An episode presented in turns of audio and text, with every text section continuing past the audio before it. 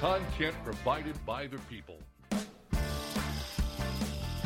Content provided by the people. Right here on 89.3 KEYK, Osage Beach, Missouri.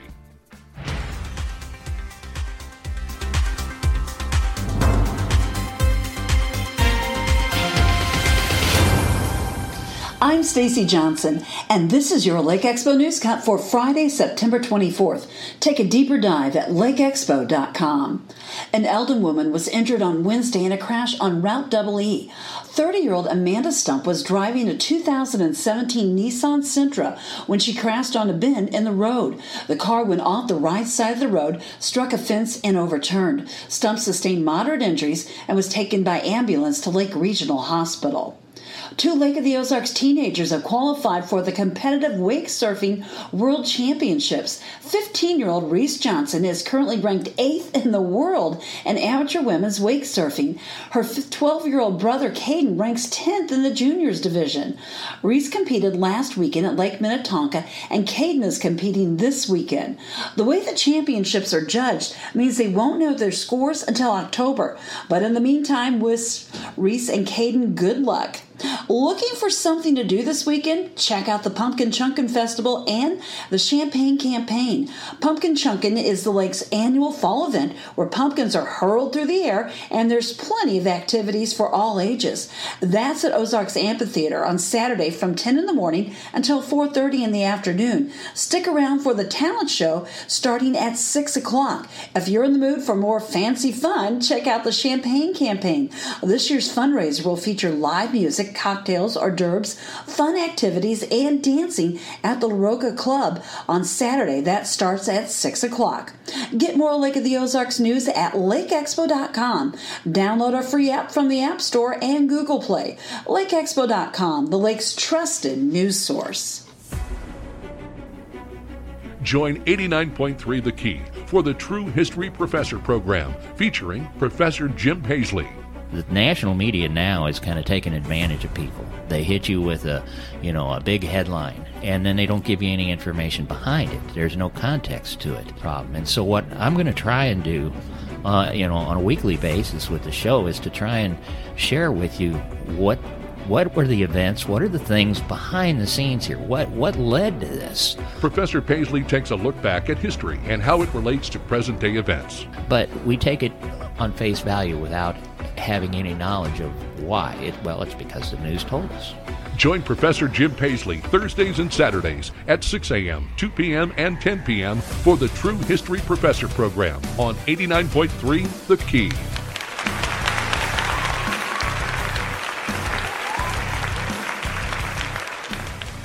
I'm Bill Mundhausen for Orion Center. Why are there so many different interpretations of Scripture and theology? The Apostle Paul wrote to the early church in Philippians 2:2, saying, Make me truly happy by agreeing wholeheartedly with each other and working together with one mind and purpose. Nevertheless, Christians disagree over basic Bible teachings about creation, the nature of God, and prophecies regarding the last days. I just read one scholar's opinion blaming our disagreements on lack of true faith, poor teaching in the church, and corruption by the world. Basically, negative things. Let me instead offer a positive reason. Christians think for themselves about their faith. We are called to study the Word and ponder what it means, and that leads to subtle disagreement. Nevertheless, we agree in our commitment to Jesus Christ. The many interpretations of Scripture divides the church at a time when we need unity more than ever. Thankfully, you can fix this. Set aside your theories and favorite teachers and read the Bible for clarity.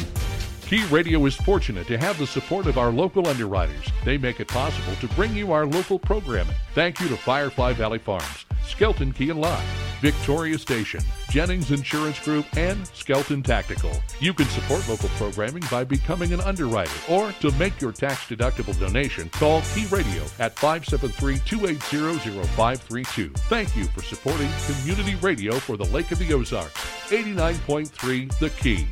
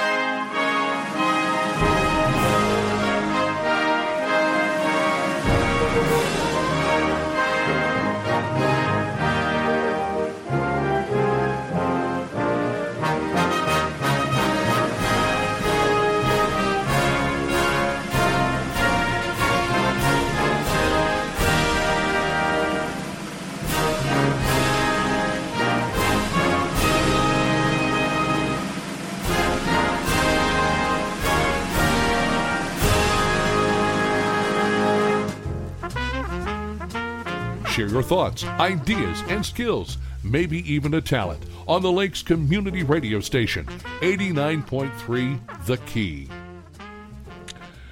All right, here we go off into another adventure in the wild, wacky world of radio broadcasting. You are listening to 89.3 The Key, heard on the interweb at uh, keyradio.live. It is the daily show, the Friday edition, getting ready for another busy weekend at the Lake of the Ozarks. 53 degrees on our way to a high today of around 82. Very comfortable. How are you, Bill Mundhausen? I'm good. Good morning. Good to see you. Good to see you. Good uh, to see you and uh, Peggy last night at uh, uh, We the People. the Elks Eric Lodge in Osage Beach. Eric Schmidt uh, was there, stopped in, took the time to uh, talk to the folks for, I guess, about a half hour or so, and then he fielded questions off the mic.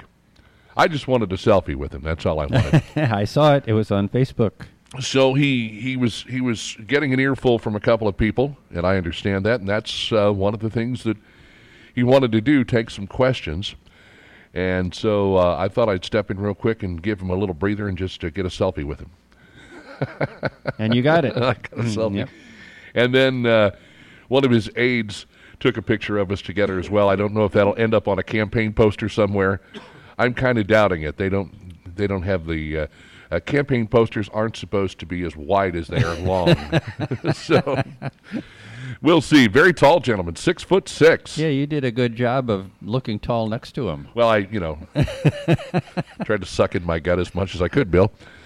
But uh, what a uh, what a you know uh, an interesting conversation. Good turnout last night. So we want to thank uh, we the people of Camden County, in particular, uh, Jenny Brinkman for uh, putting that all together and getting Eric Schmidt here. So uh, our next victim of sorts will be Mark McCloskey.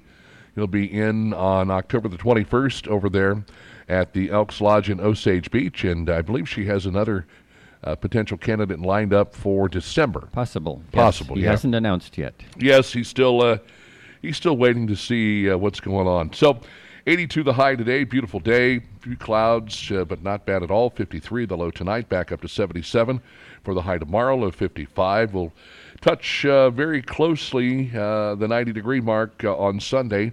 89 the high, 65 the low, 90 on Monday, 91 on Tuesday, plenty of sunshine, and then uh, maybe some chances for rain, but not uh, that great. Wednesday's high of 86, the high on Thursday of 81, 81 on Friday of next week. So there you go, folks. Uh, pretty much that Indian summer weather that we expect around this time of the year, even though we are officially into fall.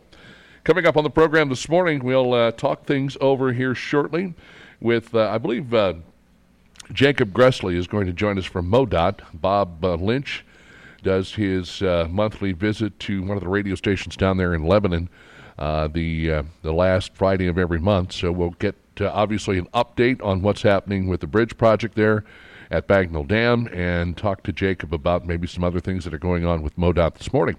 We'll also have an opportunity to hear from Heather Link with uh, Rotary. They've got the big Pumpkin Chunkin Palooza event going on tomorrow, and they've added a talent show that will uh, take place uh, tomorrow evening.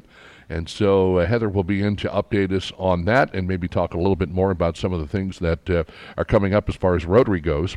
We'll have uh, Dave Maupin back in with uh, his his uh, chronicles of the uh, Camden County Commission meetings. Apparently, there was a meeting that they did behind closed doors for some reason, and Dave said it violated the sunshine law. So we'll we'll get a little bit more information on that and find out just exactly what it is that uh, Dave is talking about. Of course, he does have his uh, his blog. It's called Among the Dogwoods, and he is uh, happy to sign you up for that blog, keeping you uh, in touch, abreast, if you will, with what's going on with uh, the Camden County Commission. He goes to the meetings and then reports back and makes that blog available to everyone. So if you can't make the meetings for one reason or another, you work or you have other uh, other requirements, other duties, other things that you have to take care of, you can still find out what's going on with the Camden County Commission. Yeah, there's kind of an intersection of politics and law enforcement there. Yeah, Because he, he uh, as a detective, he used to uh, interview criminals and try to figure out whether they're telling the truth or not. So probably the same skill would apply to public officials. I, no, I didn't mean to imply anything there.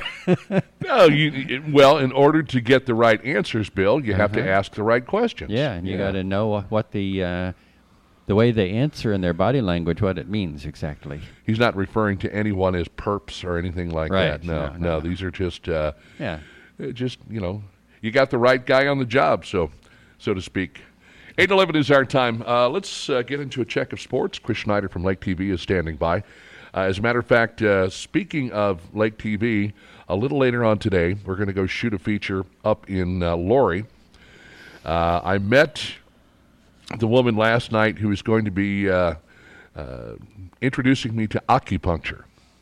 She was at the event last night, Okay. and uh, her mom, Trisha, is actually uh, Trisha Barrett, uh, set us up, and uh, so we thought it would be interesting to see what it is like to uh, you know experience acupuncture. I've never had it done before. But then you're talking to the guy here that volunteered to get tased when uh, Camden County introduced tasers to uh, uh, their sheriff's deputies. Yeah, what was that like? Uh, it's an experience that I would never, you know, if if an officer tells you to stop or you will be tased, you better stop. That's all I'm going to say. I uh, I went in. Well, here's here's kind of the story surrounding that. So, I went in and I had to watch like a little training video, right, just to Yeah. familiarize Uh-huh. me with the process. And so we're walking down to one of the rooms there to get it done. And all these water patrol officers, I guess they were in town for target practice. They go out to the range. and so we're, we're all walking down to the room, and I'm walking next to one of the officers. And he said, I could, I could hear him. He said, What dumb, and I can't use the word, would volunteer to get tasered? and I'm standing right next to him. And I stuck my hand out to shake his hand. I said, I'm that dumb Uh huh. Yeah. and he just he's like, "Oh, sorry, man." I'm like, "No, no, no, no. I, you know, that's okay. That's fine. Not a big deal. Not a problem." Eight thirteen is our time. Here's Chris Schneider with sports on the key.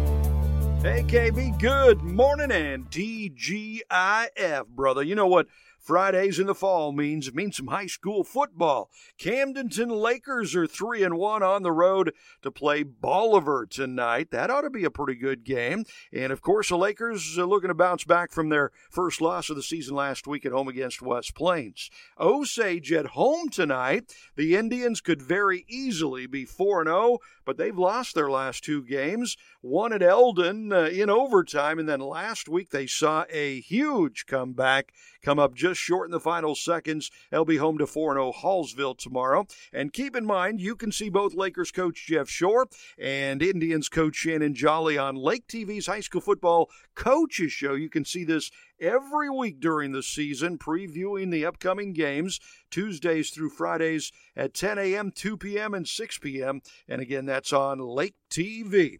Eldon is home to Southern Boone tonight. Eldon 2 and 2, 1 and 3 Versailles at home tonight as well. They take on Blair Oaks. The game of the week on Lake TV tonight. 3 and 1 California home to 3 and 1 Boonville. Pregame at 6:30, kickoff at 7 on Lake TV. College football tomorrow. It's an early kickoff for 2 and 1 Mizzou at 3 and 0 Boston College. They get that started at 11 tomorrow morning. 1 and 1 MSU Bears home to 2 and 1 South Dakota. They'll play that tomorrow night. That's a 7 o'clock kickoff.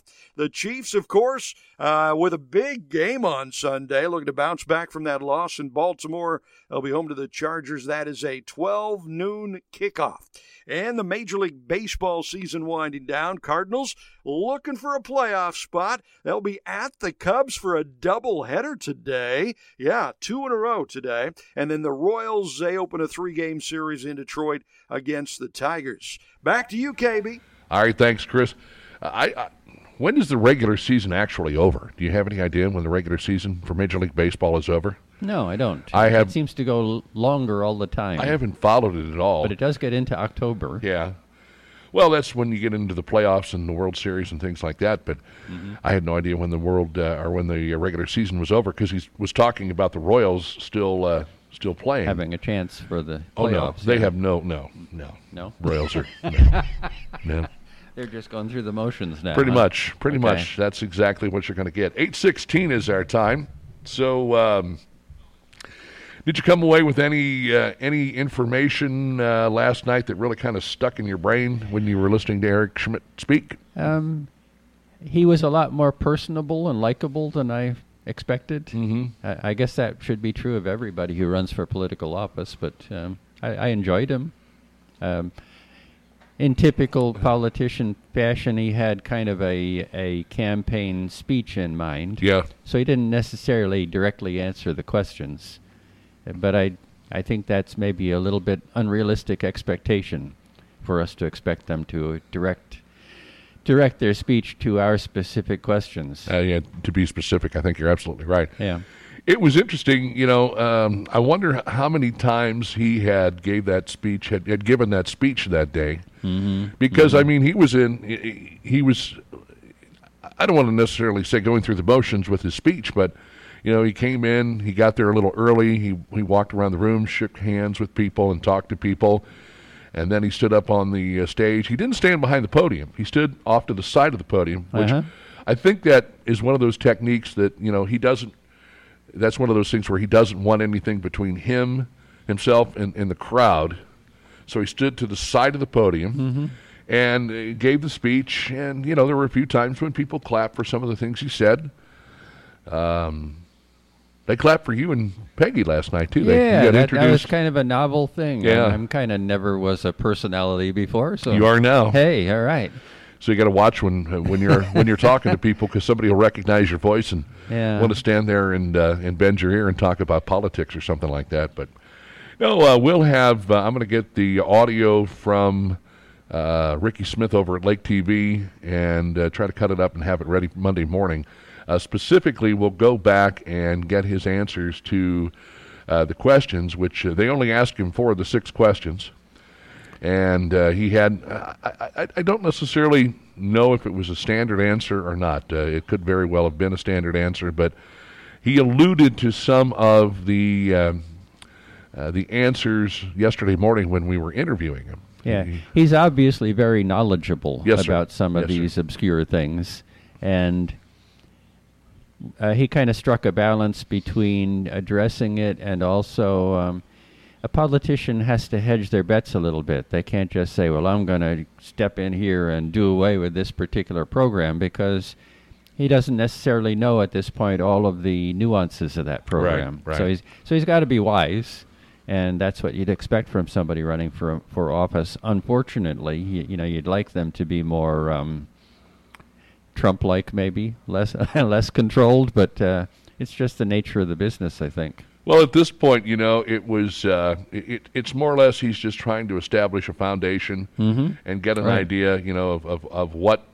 what people are thinking about, what you know they're interested in, and then he'll more than likely kind of just use that uh, to maybe develop uh, kind of a platform, if you will. He does understand what his base expects of him. That mm-hmm. we're concerned about personal liberty. We're concerned about our state have continuing to have a voice, and uh, in that sense, he he wants to join up with Josh Hawley and be somebody who is uh, a little more resistant to what the mainstream Washington D.C. people want to do. Well, apparently, the former president uh, Donald Trump already knows him because he spoke about an experience he had with Donald Trump he brought a uh, a picture with him when he had an opportunity to go and uh, meet with the president, the former president of the United States.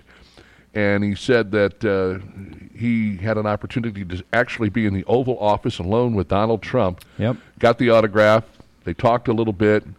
Um, he wanted to uh, tell Eric Schmidt to go back to uh, Missouri and tell Missourians that uh, Donald Trump was working hard for him. He asked him, you know, how are, how are things going in Missouri?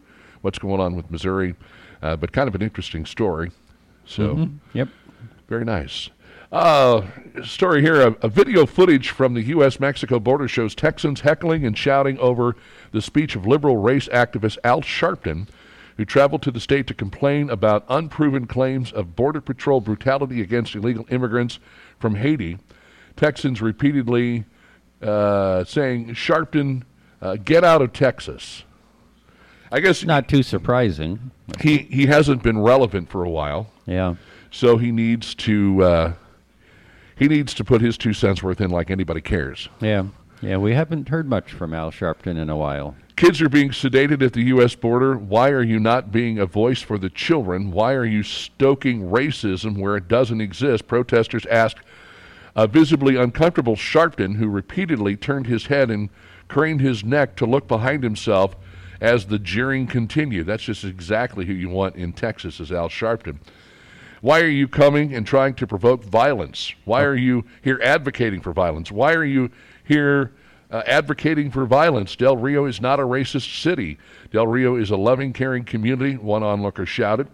We don't want your racism in Texas. Get out of here. Nobody wants your racist nonsense in Del Rio. You're a racist. Nobody wants you in Texas. Why are you not a voice for the children? So that's why Kamala Harris didn't go there. yeah. Yeah, Sharpton, it says here, tried to in vain to continue reciting his prepared remarks, but his voice was drowned out by those of uh, the angry Texans. The Yeah. Trump supporters and the right wingers can scream all they want. We're going to continue to come back. We're going to stand with our people to ensure that asylum is treated in one way and one manner and will continue to come back over and over again, he mumbled. The rest of his speech was largely inaudible, aside from a claim that the Border Patrol was using weaponization of horses against illegal immigrants. And I've, Yeah. actually got a follow up story Yeah, based on that fact Yeah, alone they're, right they're there. kind of ban- banning the horses, aren't mm-hmm. they? Yeah. So Al Sharpton goes down to Texas. He gets shouted down by Texans, and he said, "We're going to keep coming back. I bet you don't see him in Texas again." Right. Yeah, that would be wise. Yeah. So he did what uh, he could do to try to stir the pot a little bit, and I, and I wonder sometimes if if his motivation isn't just to try and get people upset in terms of. Uh, uh, you know, l- let's get a crowd of people to riot and let's get a crowd of people to vandalize and burn down buildings and start this uh, this crap all over again. I guess if you want to call it that. Uh, Well, it is a Marxist strategy to uh, appeal to all of these um, special interest group and try to isolate them and put them against each other. Mm-hmm. So it's it's uh, you would think more of these people would kind of stay in their lane, stay in Washington D.C., stay in California, New York. Well, he's got a platform. Uh, doesn't he still have a program on CNN? I thought he had a uh, television program on uh, Oh. CNN for a while. I haven't watched CNN in a while. Yeah. I don't know why. Yeah. What do they call it? The Communist News Network? Uh-huh, something like that. Yeah. President Joe Biden will ban officials from using horses while securing the border days after controversial photographs emerged of agents on horses confronting Haitian migrants, the White House confirmed Thursday. Yeah. Uh, we will no longer be using horses in Del Rio, White House Press Secretary Jen Psaki said during the daily press conference briefing with reporters. Now, how is it that Washington, D.C. can step into this? Well, these are federal agents, obviously, Uh-huh. but uh, she cited the ban as proof that the president was upset by the images after members of Congress and activists voiced their outrage that these tactics were happening during Biden's presidency, that they were using horses, uh, which I would imagine probably get around a lot better than uh, a lot of other things. Yeah, you would think they'd be more delicate than Hummers or something. Well, anything for that matter. Yeah. And these uh, the horses can go in water, and and uh, you know, Right. uh, they traditionally, I guess, you use a horse much like you know, and I hate to say it this way, but you know, the cowboys used to herd the the cattle Yeah. with horses. I remember years ago we had uh, mounted police in New York City, and that wasn't looked looked at as something dangerous. That was just uh, a lot easier than trying to get around in a patrol car. Yes, so I guess if you're a, uh, uh, and I wonder if that's not next. If uh, the, the mounted police, uh, they have them in St. Louis. Uh, if they uh, will be a thing of the past as well, if we'll just ban horses, and, and I'm sure Peter's probably weighed in on this uh, many times, Yeah. and we we've heard about it, we haven't heard about it, whatever. But It's just ridiculous. And Joe Biden is so non existent. His administration is so non existent at the border.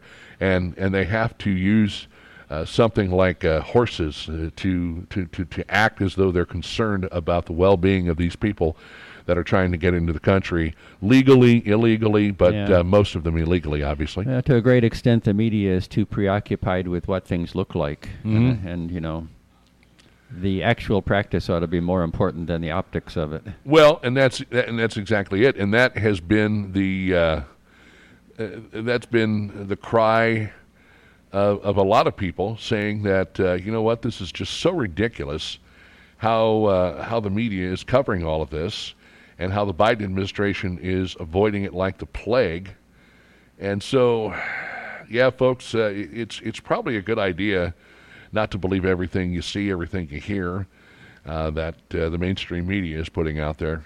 And certainly, uh, boy, I'd, I'd, be interested to see if maybe we couldn't get somebody on to talk a little bit more about this in depth. And I know a couple of people that we could probably reach out to. 826, many things going on this weekend. We mentioned Pumpkin Chunkin Palooza tomorrow at Ozarks Amphitheater. Also, the Eldon Turkey Festival. And don't forget, we had an interview uh, earlier on with a member of the uh, Community Foundation for the Lake and talked about their annual fundraiser, the Champagne Campaign, which will take place uh, tomorrow evening at uh, La Roca Club. Evening cocktail attire. You can purchase your, I, I don't know if there's any Champagne Campaign mm. tickets still available or not. This is their 13th annual. Raise your glass and give to the lake. And of course, the uh, Community Foundation of the Lake uh, then uh, passes along that money to a number of different charities around the area. Uh, a fun evening tomorrow uh, tomorrow night, and I believe they'll have a silent and live auction. Uh, as a matter of fact, I know they're going to have a live auction because I talked to Rick Bryant from Bryant Auction, and I believe he is uh, going to step in and uh, do the auctioning tomorrow night. And if if you ever want to see a man get money out of people in the most unique manner, I have seen it happen. Yeah. Yep. Rick has uh, he he'll get and, down and, on his knees, and he strikes that real nice balance of being real likable and still uh, drawing money out of people. He'll get down on and his knees, and they keep on inviting him back. he'll jump up on a bar. He'll do whatever needs to be done in order to. Uh, in order to help out these uh, local charities, and thanks to uh, Rick and uh, and Bryant Auction, they do an incredible job. I mean, they have a business to run. On top of the fact that a lot of of uh, local charities and fundraising uh, organizations come to him and say, hey, listen, we know what you're capable of. Would you come out and help us? And he's always, always happy to help no matter what. Uh, as a matter of fact, uh, I think he said he was down at the Springfield Cardinals game not too long ago, and he actually auctioned off the moon. The moon. The moon. The real moon? Uh, that's what he told me. Okay. That's what he told me. As a matter of fact, he's going to be on uh, What's Burning on Lake TV with me this week at 7 a.m., 5 p.m., and 11 p.m. So you might want to check it out. And he made some references to things that uh, I'll just let uh, the folks listening just watch the show on the Co-Mo Connector. You can go to mylaketv.com if you have a Roku stick, things like that. They're not on. Uh, they're not on uh, Charter anymore. No longer on channel 197 on Charter. There was a big falling out, I guess, uh, over money of all things that uh, the folks at Charter and Spectrum wanted to uh, charge Lake TV some exorbitant amount to, uh, to to to have us on there while they were actually peddling to other folks and letting them get on Charter. But uh, that's neither here nor there. So you will no longer find Lake TV on uh, Charter Spectrum. It is 829. We do have uh, news coming up at the bottom of the hour with Stacy Johnson from LakeExpo.com, your trusted news source. We'll check the weather. We'll hear from Chris Schneider from Lake TV with a check of sports. And we will also talk to our uh, our MoDOT representative. He's in the house. Jacob, how you doing this morning, buddy? Pretty good. All right, man. He's uh, rip roaring and ready to go to tell us about uh, what's been uh, what's been happening around the area, and maybe uh, also to even let us know about some things coming up so you can prepare accordingly. It is the Daily Show. Myself, Bill Mundhausen. We've got more guests coming up in our 9 o'clock hour as well. You're listening to 89.3 or online uh, on the interweb at keyradio.live.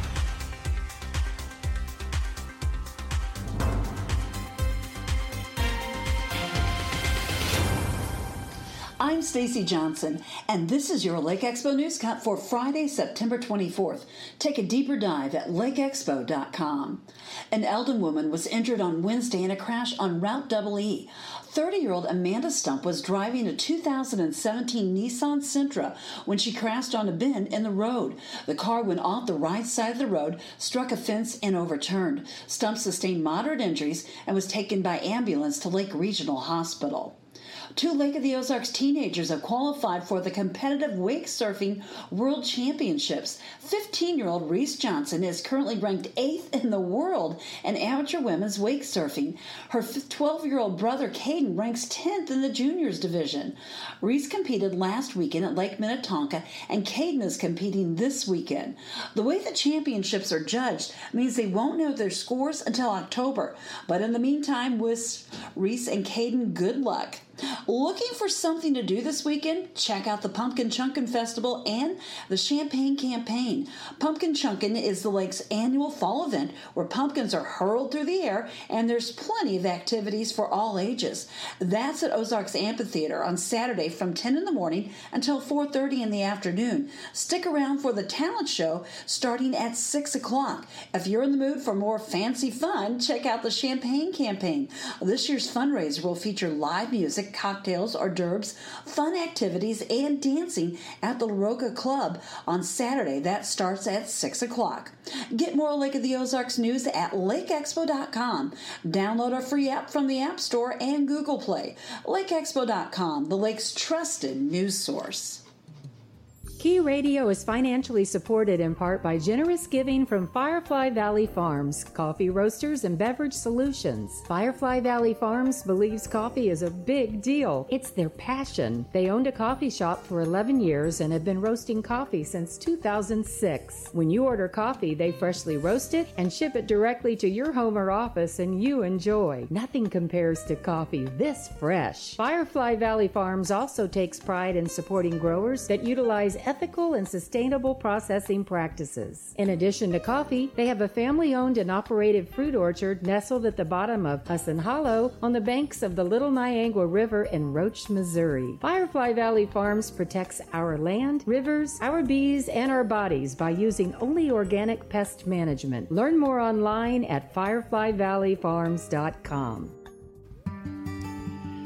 She's a former Camdenton resident, Hollywood actress, and pop culture expert. Tina Griffin helps parents safely navigate the current pop culture chaos. Know how to create a healthy media diet for your family and live as a counterculture warrior.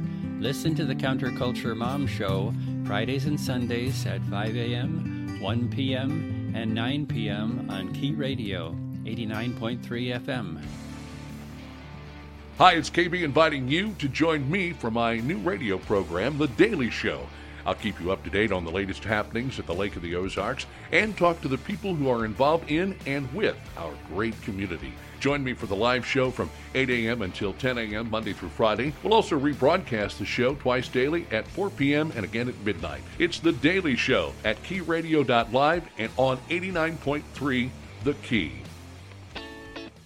Key Radio wants to help our community by offering a platform for all groups and organizations to share their message. If you have a pre recorded public service announcement talking about who you are and what you do, email it to kbsfree65 at gmail.com.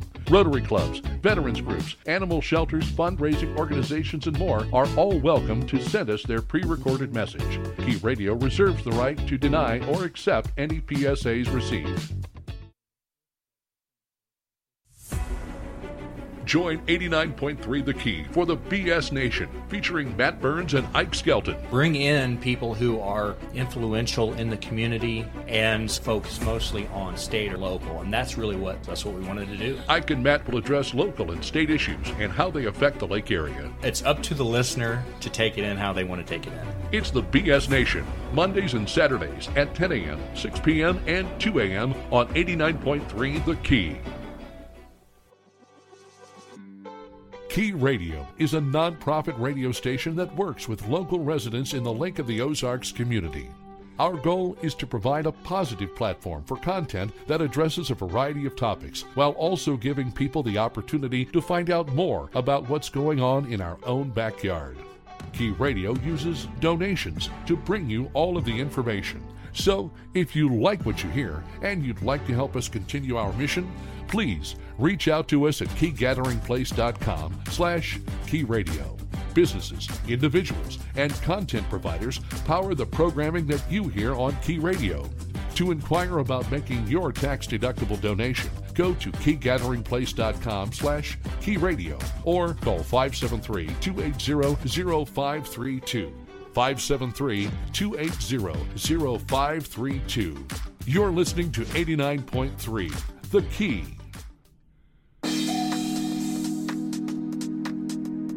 This is your chance to get involved in community radio Lake of the Ozarks with 89.3 The Key. Welcome back, 836. You are listening to The Daily Show on 89.3 The Key on a Friday morning, broadcasting live from the Key Gathering Place. You're always welcome to uh, come down and join us and see what's going on and maybe talk to our guests if you have a question for them about something going on or maybe a suggestion or something you'd like to see. We're always uh, happy to have uh, guests in studio. And uh, Firefly Valley uh, Farms is going to be contributing to uh, the effort starting next week, coming in and uh, Stephanie Beeman and her husband have been bringing in some uh, some samples of coffee and things along those lines, and it's very delicious.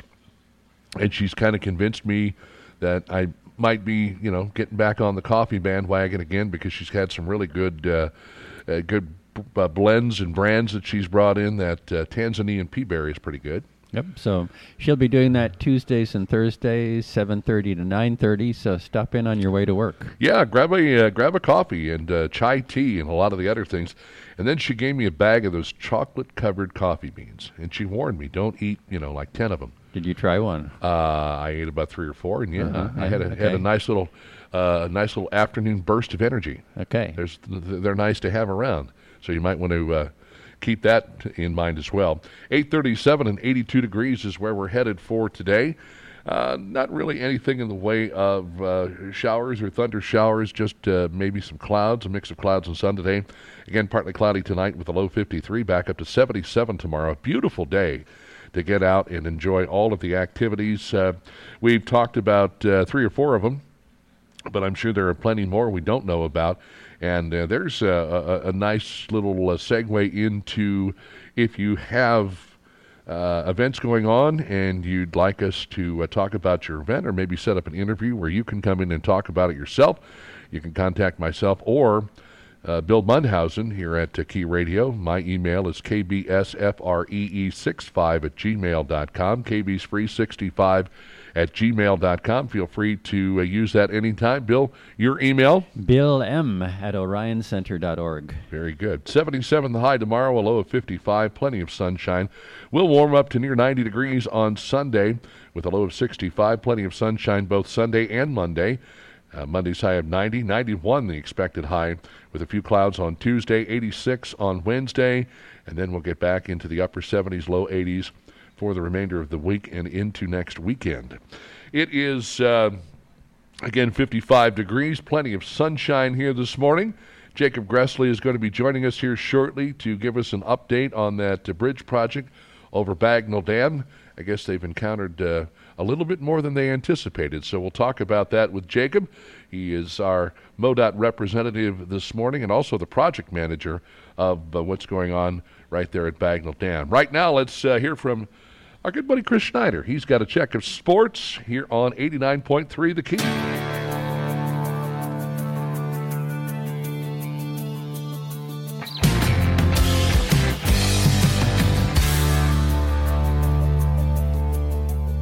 KB, good morning and TGIF, brother. You know what Fridays in the fall means? It means some high school football. Camdenton Lakers are 3 and 1 on the road to play Bolivar tonight. That ought to be a pretty good game. And of course, the Lakers are looking to bounce back from their first loss of the season last week at home against West Plains. Osage at home tonight. The Indians could very easily be 4 and 0, but they've lost their last two games. One at Eldon uh, in overtime, and then last week they saw a huge comeback come up just just short in the final seconds. They'll be home to 4 0 Hallsville tomorrow. And keep in mind, you can see both Lakers coach Jeff Shore and Indians coach Shannon Jolly on Lake TV's High School Football Coaches Show. You can see this every week during the season, previewing the upcoming games Tuesdays through Fridays at 10 a.m., 2 p.m., and 6 p.m. And again, that's on Lake TV.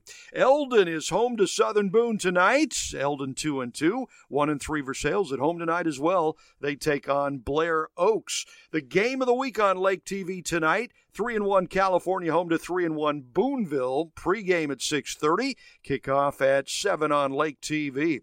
College football tomorrow. It's an early kickoff for 2 and 1 Mizzou at 3 and 0 Boston College. They get that started at 11 tomorrow morning. 1 and 1 MSU Bears home to 2 and 1 South Dakota.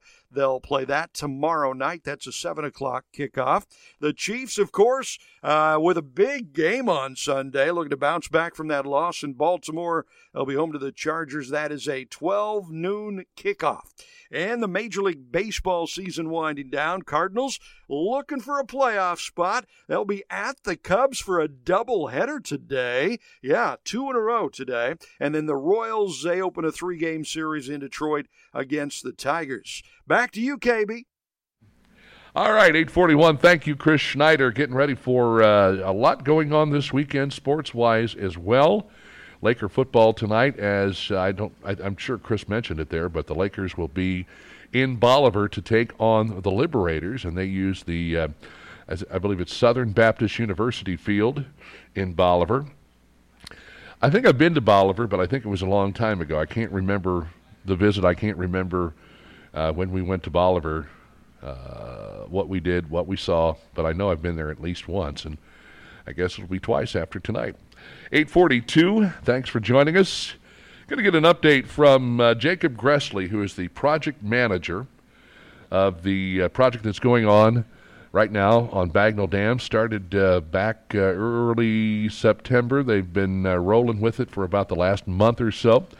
And uh, Jacob, thanks for coming in, buddy. I appreciate it. Thank you. Good morning. Good to see you. Good to see you. And I guess we're going to be talking uh, with you in particular the last Friday of every month because Bob's down in uh, in Le- Lebanon. Yep. And uh, that'll be nice because you being the project manager, you can really give us a lot of insight as to uh, how this uh, particular project is progressing and the things that are going on. Where are you as of right now with the bridge project at Bagnell Dam? Well, it's moving right along. We uh, are finished up with the milling, which uh, took a little bit longer than expected, just because the wearing surface that needed to be removed it ended up being a little bit deeper than we thought, and ran into some rebar. But we're done with that and moving on to the hydroblasting. Um, hopefully, they're they're going to be finishing up the hydroblasting the next week or two, and then we'll start doing the pour backs. But uh, the deck's a little bit more rotten than anticipated. Right. So it's just taking a little taking a little bit longer do the hydroblasting and going to take a little bit longer to do the cleanup. But were you anticipating? And, and I mean, I would imagine with every project, you might you know consider as you're putting all these things together uh, running into a few hurdles so you, you, know you just have to be prepared for things like this right you never know until you start digging into it what you're gonna what you're gonna find and mm-hmm. what the mm-hmm. conditions are gonna be like of the concrete there hasn't been an overlay done on the bridge since 1980 so it's it's quite a while to, a few years, yeah. covered up. Yeah. Yeah. So uh, you get into um, you know the the hydroblasting that you talked about, and then just trying to get a lot of this stuff out of the way and get the surface prepared for the uh, uh, the new surface. Uh, what are some of the other techniques? What are the, uh, some of the other things that you have to prepare for? And do you have to consult Ameren at all during during any of this process? None of it's really affecting Ameren too much. They actually have some similar work that the same contractor is going to be doing for them. So mm-hmm. it's working nicely. Being able having the same contractor coordinating with them, it's a a lot nicer than having two contractors there working on top of each other. But right. as far as getting things prepared, it's just going to be cleaning up, um, chipping out anything that they can't get with the hydro or that the hydro misses, and just uh, cleaning up the rebar that's being exposed from the hydro. So, uh, what is the relationship, I guess, that you have with the uh, the contractors at this point? You work with a lot of different uh, contractors, and uh, of course, I would imagine there's uh, there's some good relationships and maybe others not so much. Right. Yeah, and that that depends a lot on on how the job's going. It seems Right. like if you can run into problems, then your relation with the contractors seems to be going downhill pretty fast. But it, I feel like the relationship been going good on this project. We've run into some issues, but it's nothing that that we can't deal with and that we can't work through together. And they've been great to work with. Yeah. So Well, by, by the time you come back into October, you're going to be well on your way to doing the resurfacing. Right. Yeah. Hopefully by then we'll have several pours done and um, have a lot of the re- resurfaced by then. Hopefully. Yeah, and you have a whole other month left over. Is there um, is there a point where you've done kind of the initial layers and then there's just a lot of finishing work? Yeah, actually, there was just going to be one pour back. They have it set up for four different pours. Um, and their uh, hope is to get most of them done in the month of October, and then uh, November would just be doing the uh, epoxy overlay on the sidewalks and curbs, and they're going to put a handrail on the curb side of Mm-hmm. on the riverside. Um, and then after that, it'll just be cleanup. It won't be a whole lot. So hopefully, they're will be able to easily meet their deadline of December 1st and be finishing things up in November. when you when you sit down and you have to figure out a timeline as far as uh, you know determining what you want to do uh, with the project uh, start to finish what are what are the, obviously weather is one of the considerations and and here uh, we've been fortunate throughout the month of September we've only had a little bit of rain you know we'll keep our fingers crossed that the weather stays uh, stays nice for you to get you know maybe get things done a little bit early but what are some of the factors, contributing factors, that you have to look at when you determine how much time a project is going to take? Well, th- main thing is the scope of the work. So when you're running into issues like we have been, where like the milling took twice as long than what they expected, they're having to do a lot more cleanup from the hydro than they anticipated. So we could look at that and uh, giving them extra days. The main thing that you look at though is how how many guys they got there working and how hard they're working on it. They're there every day, or they're just there a couple days a week. That's we we do take a take a look at that, and then uh, yeah, weather is a big factor into uh, into giving them extra days or making them meet their deadline. You probably have to have a little bit of a buffer on either end there, just so uh, that you know. You mentioned the contractor. Uh, if they're going to be there, the uh, recommended number of days or what they promised originally, because I'm sure when they uh, they put in a bid, Right. they'll tell you how many days. Yeah, when the contract gets let, they uh they'll have a starting date. They'll have a letting date, then they'll have a starting date, and Mhm. uh, the contractor knows that starting date, and they know the deadline. On this particular job, it was actually their starting date was September 1st, and we got them to push it back a week after Labor Day, just for the convenience of traffic through the strip, and uh, so we we'll take that into consideration Mhm. if if there needs to be an extension at the end. So everything is, uh, you know, moving, I guess, as best as, as, as possible. You said you've run into a few uh, delays, but you're getting through all of that, and so you're pretty much on schedule at this particular point. And uh, I guess, you know, we'll continue to get updates uh, from you and Bob Lynch on the uh, progress of the uh, bridge project over over Bagnell Dam. Any other uh, projects? I, I know we've got this one out here off of uh, D Road in Camdenton.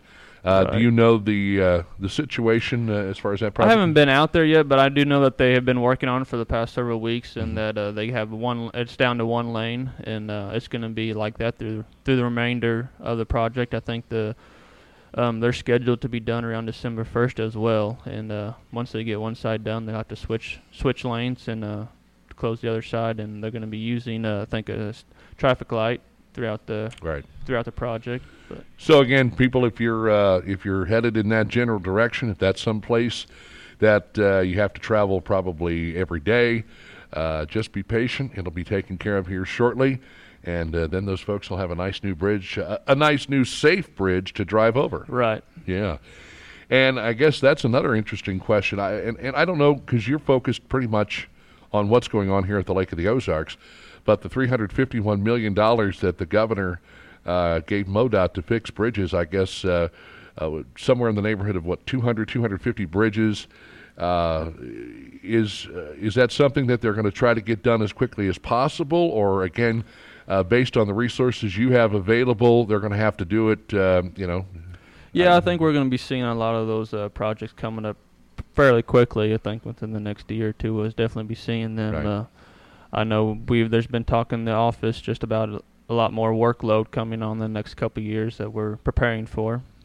Well, that's a good idea, and uh, that would probably help maybe somebody. You, you need a little extra manpower, woman power. Uh, if you uh, you know if you're looking for a gig and you want to get out and uh, help these folks uh, do what they do, whether it's uh, working on the bridges or the roadways or the infrastructure or plowing or whatever, I would imagine, like a lot of folks, maybe uh, MoDOT's kind of feeling the pinch a little bit as far as employees. Yeah, yes, it is for sure. I know they've been um, trying pretty hard to um, fill positions in the past couple of months. Just going into winter and winter operations, they're looking ahead and knowing that we are low of staff and trying to fix that. Well, we uh, appreciate you, uh, Jacob Gressley, taking the time this morning to come in and join us, give us uh, that update on the bridge project, and we wish you uh, we wish you and the crews well. And, and, and you know, looks like right now uh, everything is uh, moving along, uh, as I said earlier, as best as possible. Yep, yep. Thanks, KB. Thank you, sir. And uh, we'll have uh, the folks from MoDOT, MoDOT back next Friday. I believe Bob Lynch will be joining us back here. But great to have Jacob Gressley with us, giving us that much needed update on the progress of the bridge over over Bagnell Dam. We'll take a quick break, come back, and uh, get you up to the top of the hour let you know about an event that is coming up on Monday, September the 27th, right here at the Key Gathering Place on 89.3 The Key, also heard on the interweb at uh, keyradio.live. Bikers Against Child Abuse empowers children to not feel afraid of the world in which they live. For more information, visit bacaworld.org. Our helpline is 866 885 9474. Join 89.3 The Key for the True History Professor program featuring Professor Jim Paisley. The national media now is kind of taking advantage of people. They hit you with a, you know, a big headline, and then they don't give you any information behind it. There's no context to it. Problem. And so what I'm going to try and do, uh, you know, on a weekly basis with the show is to try and share with you what what were the events? What are the things behind the scenes here? What what led to this? Professor Paisley takes a look back at history and how it relates to present day events. But we take it on face value without having any knowledge of why. It, well, it's because the news told us. Join Professor Jim Paisley Thursdays and Saturdays at 6 a.m., 2 p.m., and 10 p.m. for the True History Professor program on 89.3 The Key.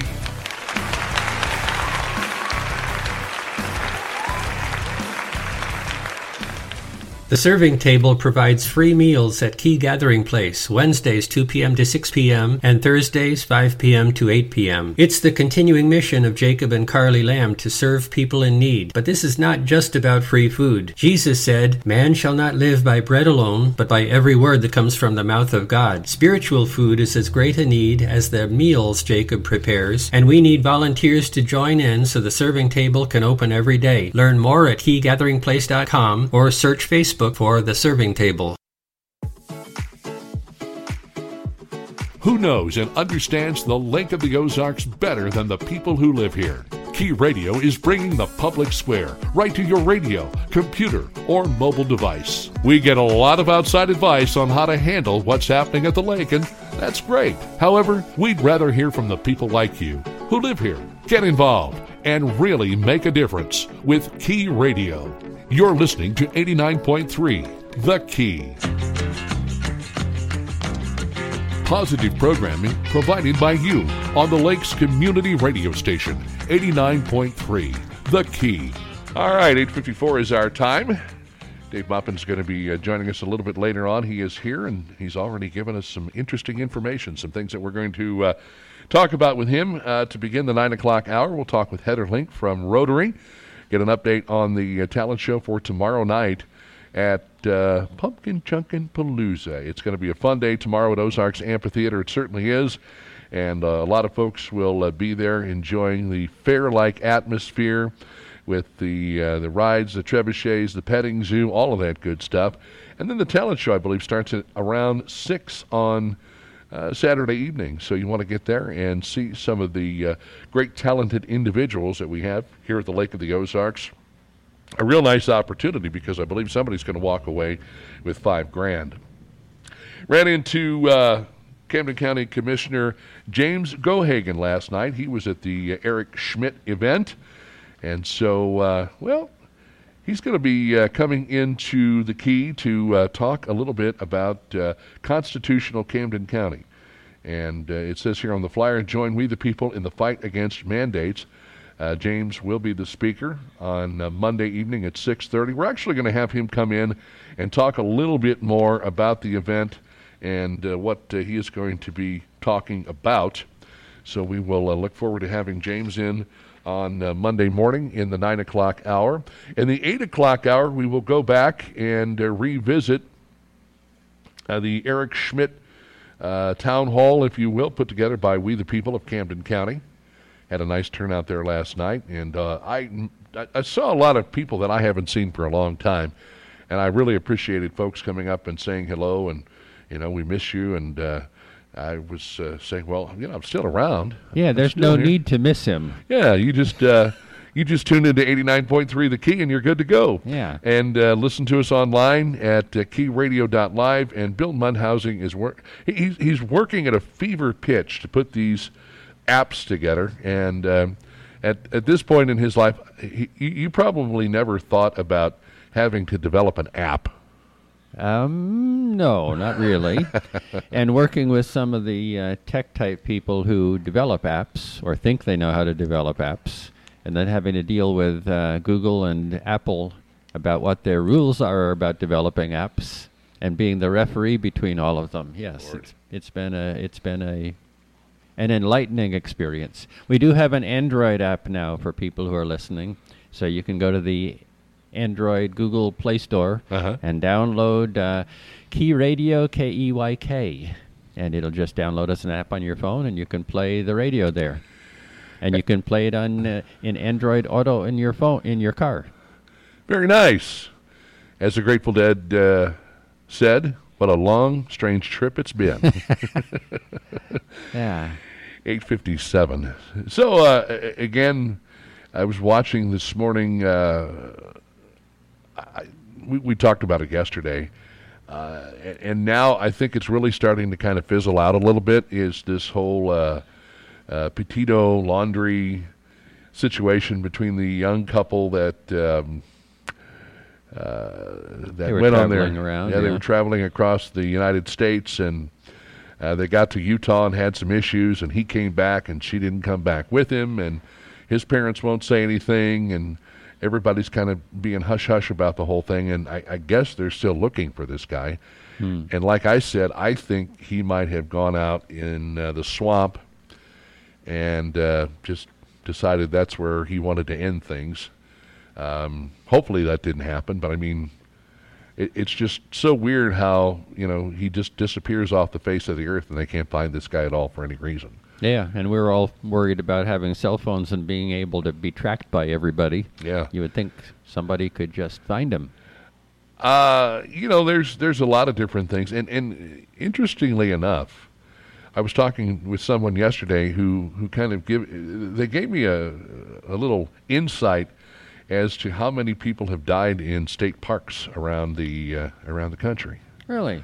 and that number is I, I can't remember what the actual number was, but it was uh, it was a pretty big number, and and I would think that at some point you know uh, you have mishaps, you have issues uh, in in the state park, but uh, it seems like well with this particular instance anyway.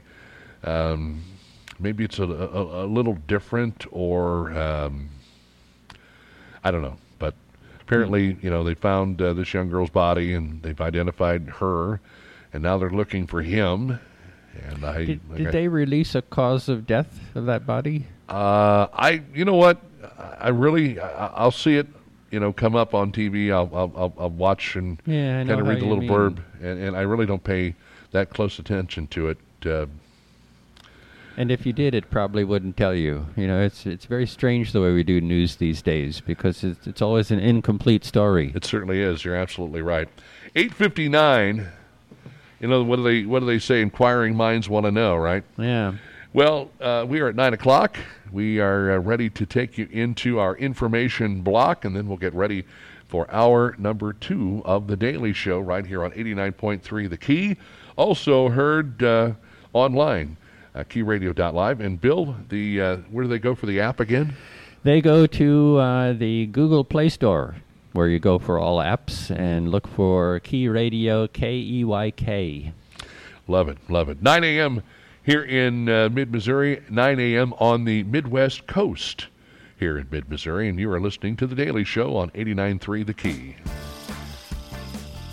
Content provided by the people, right here on 89.3 KEYK, Osage Beach, Missouri.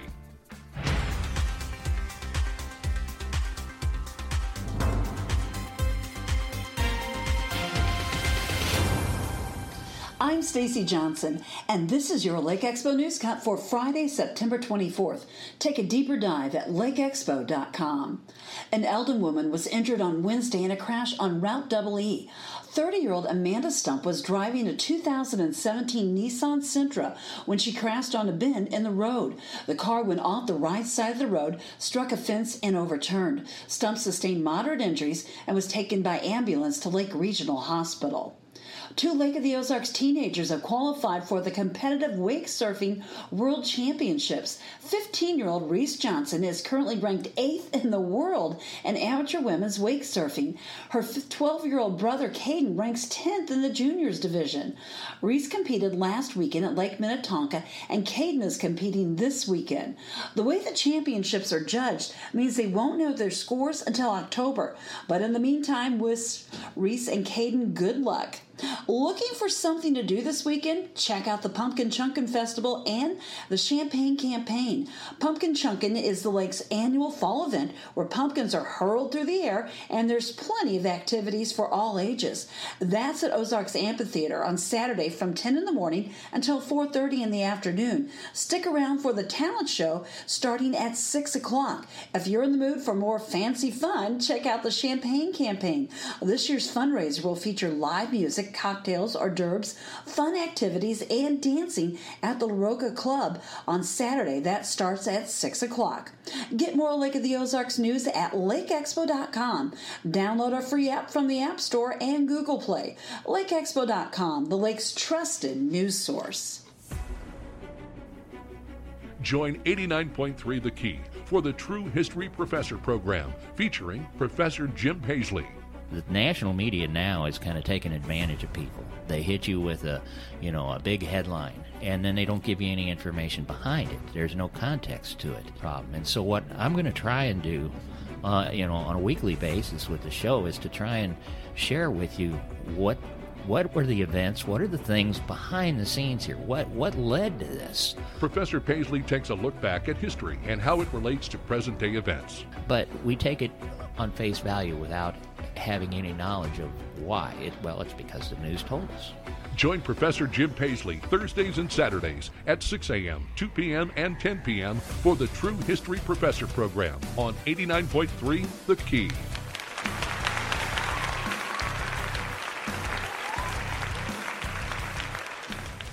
I'm Bill Mundhausen for Orion Center. Why are there so many different interpretations of Scripture and theology? The Apostle Paul wrote to the early church in Philippians 2 2, saying, Make me truly happy by agreeing wholeheartedly with each other and working together with one mind and purpose. Nevertheless, Christians disagree over basic Bible teachings about creation, the nature of God, and prophecies regarding the last days. I just read one scholar's opinion blaming our disagreements on lack of true faith, poor teaching in the church, and and corruption by the world. Basically, negative things. Let me instead offer a positive reason. Christians think for themselves about their faith. We are called to study the Word and ponder what it means, and that leads to subtle disagreement. Nevertheless, we agree in our commitment to Jesus Christ. The many interpretations of Scripture divides the church at a time when we need unity more than ever. Thankfully, you can fix this. Set aside your theories and favorite teachers and read the Bible for clarity. Key Radio is fortunate to have the support of our local underwriters. They make it possible to bring you our local programming. Thank you to Firefly Valley Farms, Skelton Key and Lodge, Victoria Station, Jennings Insurance Group, and Skelton Tactical. You can support local programming by becoming an underwriter or to make your tax deductible donation, call Key Radio at 573 280 0532. Thank you for supporting community radio for the Lake of the Ozarks. 89.3 The Key. Share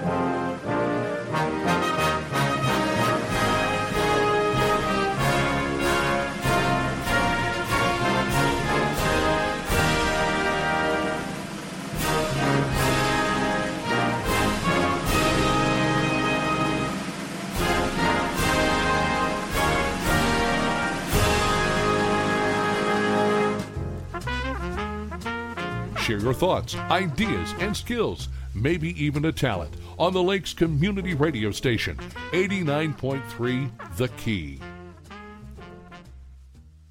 It is 9.06, and welcome back into The Daily Show on 89.3 The Key. We're glad to have you with us. Beautiful Friday morning, 57 degrees, on our way to a high today of 83.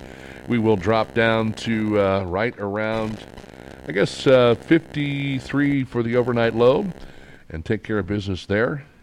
Get you ready for uh, a nice, beautiful day tomorrow. Lots and lots of cool stuff going on with Pumpkin Chunkin Palooza. We're going to talk with Heather Link with Rotary about uh, the event. And of course, the uh, newly added event is that talent show that will be tomorrow evening. 77 for the high on Saturday, a low of 55. Looks like 89 the high on Sunday, 90 degrees on Monday, 91 on Tuesday hey, let's knock this off and get in fall uh, fall like weather. Okay, 86 on Wednesday, 81 on Thursday, and 81 on Friday. Not much in the way of any chances for rain.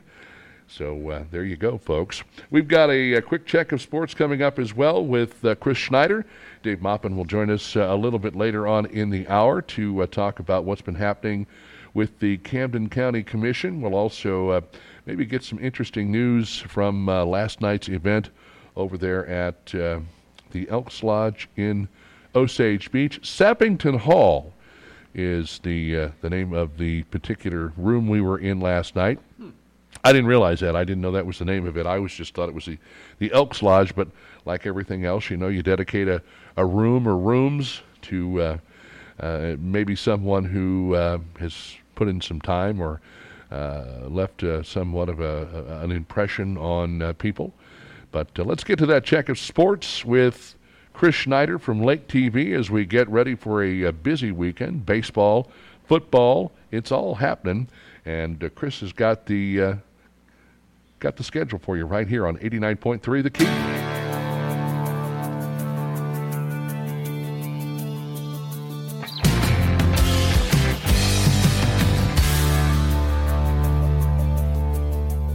KB, good morning and DGIF, brother. You know what Fridays in the fall means means some high school football. Camdenton Lakers are 3 and 1 on the road to play Bolivar tonight. That ought to be a pretty good game. And of course, the Lakers are looking to bounce back from their first loss of the season last week at home against West Plains.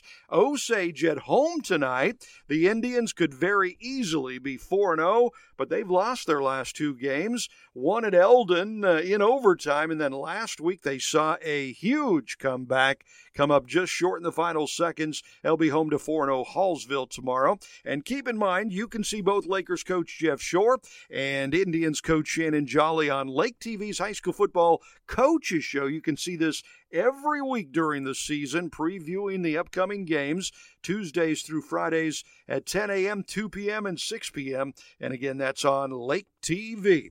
Eldon is home to Southern Boone tonight. Eldon 2 and 2, 1 and 3 Versailles at home tonight as well. They take on Blair Oaks. The game of the week on Lake TV tonight. 3 and 1 California home to 3 and 1 Boonville. Pregame at 6:30, kickoff at 7 on Lake TV.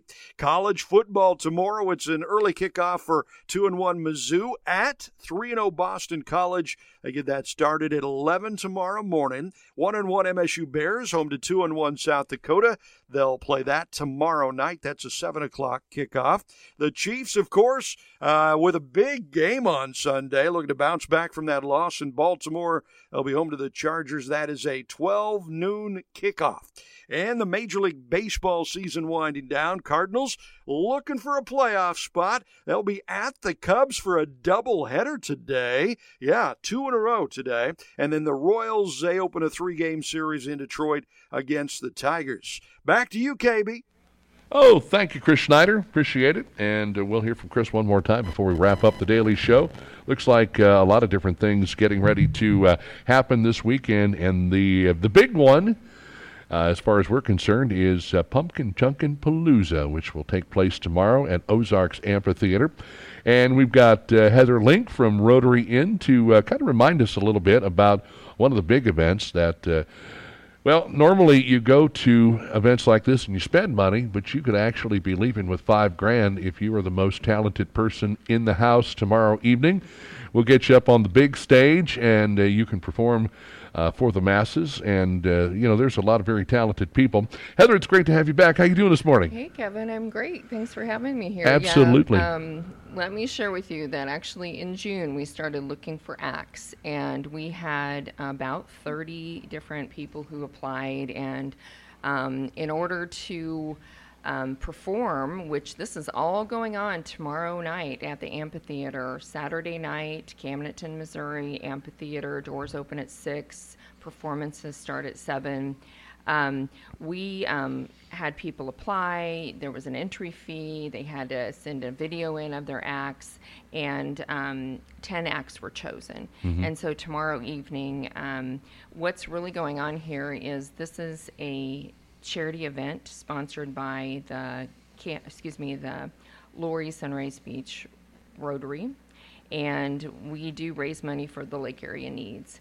Um, we raise m- money for so many different programs here at the lake. All money made tomorrow night stays here at the lake, and um, that's what I'm most excited about. Is we have um, the very exciting, now well-known, um, as you mentioned, the um, the Punkin Chunkin event, and that is what this talent show is following. So, the Punkin Chunkin event during the day, I welcome everyone to come out. So, it's $8 for adults, $20 for a family. But once you get in there, um, there's mazes, face painting, pirate and magic shows, bounce houses, a really interesting petting zoo. We've got some cool animals this year. It is really cool. I got to tell you, I've seen the petting zoo before, and it's not just a, a couple of goats and a chicken it uh, they get pretty in depth with that. They do. Um, and there's pumpkin decorating. And so, um, just to kind of share with everyone how the talent show came to be, is um, the Rotary that I'm a part of. We rent the amphitheater, and we have this fantastic festival that we're um, putting on tomorrow. But then we thought, wow, we maybe we should do some something on the actual stage in the evening. So this is our first year mm-hmm. Punkin Chunkin Palooza Got Talent show. And I'd like to share with you that um, if you come out, you will not only be supporting this fundraiser, um, the tickets um, to come to the talent show in the evening, um, it's $20 to buy a ticket to vote. The audience actually votes right, on acts. Right. And um, so if you buy a ticket, you're donating your $20 towards the Rotary, mm-hmm. and you're getting two tickets. Um, you get to vote on the 10 acts, and that each act is three to five minutes long. And we're talking about some, I mean, some really well known in the region performance performances. Um, Our first performer. Um, no, excuse me, I don't think I'm listing these in, in order of performances, but we have um, Chelsea Witt. Um, she's well known here at the Lake area. Ty Harrison, um, Catherine and Lily um, Lombardi, they do a hula hoop act. So we've got singers, we've got dancers. Um, we have a gal coming from Jefferson City, Delaney Job, who's just a great tap dancer. We have a wonderful, um, well known duet um, that a lot of people here at the Lake area know Linnell and Amanda Muse. Um, Mitch Shields, um, he's well known, well known guitarist and singer. Um, Jacob Hopkins, he's a classical performer. And we have a, a gal from um, Camdenton, and she's a dancer. Her name is Alexis um, Stoken. And then um, we actually just added her last night. Somebody had to bow out, and I don't have her name in front of me, so I apologize if I didn't say it quite right. And then we have a band who's well known, the Phil Luke Experience. So anyway, um, Kevin, the um, I'm so thankful to be here this morning because I would love to have locals here at the lake gather at the amphitheater, come out. It sounds like the weather's going to be beautiful. It's going to be perfect. Come out under the stars, and it's just going to be a really fun energy. Um, all the money stays right here at the lake again. You're going to get to see 10 acts, and that ticket, that $20 ticket that you buy, allows you to reduce the, the 10 acts down to five acts. Mm-hmm. And then those five performances, performers will perform again. And then you get to watch one person get the grand prize of $5,000. I'd be interested to see that hula hoop performance because I think whatever they do this year, Bill, you and I can do better next Oh, I bet you can. Yeah, I mean, just get some tips from Ultimate them hula hoop, huh? They don't make a hula hoop big enough for me.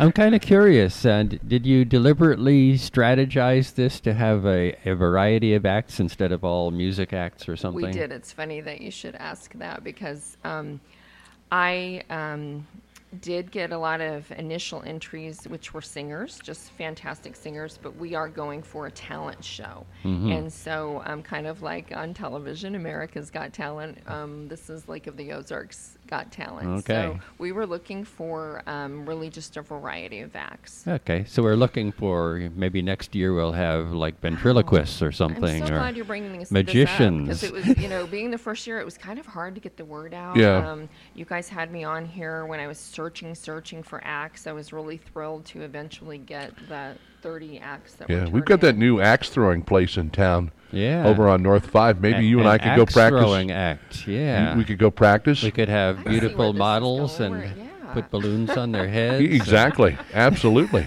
So this is, yeah, we're the potential is definitely there. There's a lot of different things we There's could do. so much talent down here. There's, you know, so many great performers. We do have an abundance of talent here at the Lake of the Ozarks, and that's great uh, if you want to go out to your favorite uh, eatery and uh, see some live music. But uh, tap dancing, hula hoops, singers, all kinds of interesting uh, acts. And this is the first annual. So uh, they really want to establish a, a good base here, folks. We ask you to come out and support the effort. The uh, 20 bucks goes obviously to help out uh, groups and organizations around the Lake of the Ozarks. The whole event from start to finish. When they put the trebuchets away as the sun goes down, then it's time to uh, kick up the lights on the Ozarks Amphitheater stage and uh, watch some great performers doing a variety of different things. And I think that uh, it, it's really uh, it's really cool. I mean, uh, with a talent show. Uh, like uh, Bill had said, you, you can get a lot of the same things, singers, bands, what have you, but you've really kind of gone out of your way to make it a a nice variety. Yes, definitely. Um, and then, you know, as you said, it, the money goes towards um, events here at the lake. And I mean, buddy pack programs at the schools. Um, we help the CADV, which is a program that a lot of people are familiar with, which helps people get out of um, abusive situations. Share the Harvest. Um, and Healing Box Project, and the, oh, the doors open at six. We really need people to come, and um, so if you would be so kind, go to the go come to the fantastic Pumpkin Chunkin events tomorrow with your kids. That goes from ten to four, and then. Um, if you would love to come back for a nice evening, the doors open at six, and the performances for the talent show start at seven. So uh, Will Holtz is going to be emceeing the event from Lake TV. Yeah. I know Chris Schneider will be there as well, and some other folks. So uh, come out, enjoy a fun evening, and and help out a, a great cause. The Laurie Sunrise Beach Rotary. They do so much for the community, and uh, these folks are are hoping to uh, raise a lot of money to help out a lot of great causes. You heard Heather mention some of those causes, so come out and uh, and see what's shaking. Um, anything else coming up in the future with Rotary? I know you're pretty involved in that. Uh, I know this is kind of a big fundraiser for you guys, and after this, you probably take a week or two off to collect your thoughts. But uh, any other uh, things that we need to be aware of with Rotary? You know, we have um, we have some Christmas programs. Um, we did so much this summer, um, putting you know involved with the shootout and. Um, we um, will be announcing some of our future programs sometime soon. Very but good. to be honest, I um, I don't know if we're having a lot going on um, until after Christmas. Right Okay. now. Yep. Yeah. You have to come back and uh, talk with us again. you. You got your yeah, you've got your hands full with what's going on with uh, the Pumpkin Chunkin Palooza and the talent show and everything like that. Heather Link, always a pleasure. Great to see you. I know you're busy, busy, busy, but thank you for uh, uh, taking some time and making some time for us here this morning. Your time. Thanks for having me, you guys. Thank you. Absolutely. Quick break, and uh, we'll get a little closer to the bottom of the hour news break. We'll uh, bring Dave Maupin in here to talk a little bit about uh, Camden County Commission meetings and law enforcement and other things. And we appreciate your support. 89.3 The Key, heard at uh, keyradio.live. It's The Daily Show. We're broadcasting live from the Key Gathering Place, South Business 5 in Camdenton. The Artichoke Heart is about peeling back the layers and getting to the heart of what really matters in life, parenting, faith, and wellness. You will find purposeful parenting topics, inspirational family stories, homeschool tips, book and game reviews, recipe and wellness posts, and so much more. Our three hosts are Ruth Harris, Maggie Butterfield, and Gretchen Peters. They can't wait to connect with you and share their hearts.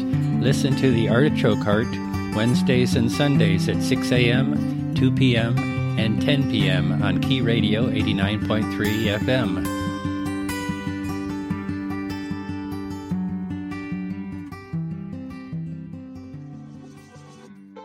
Key Radio is a nonprofit radio station that works with local residents in the Lake of the Ozarks community.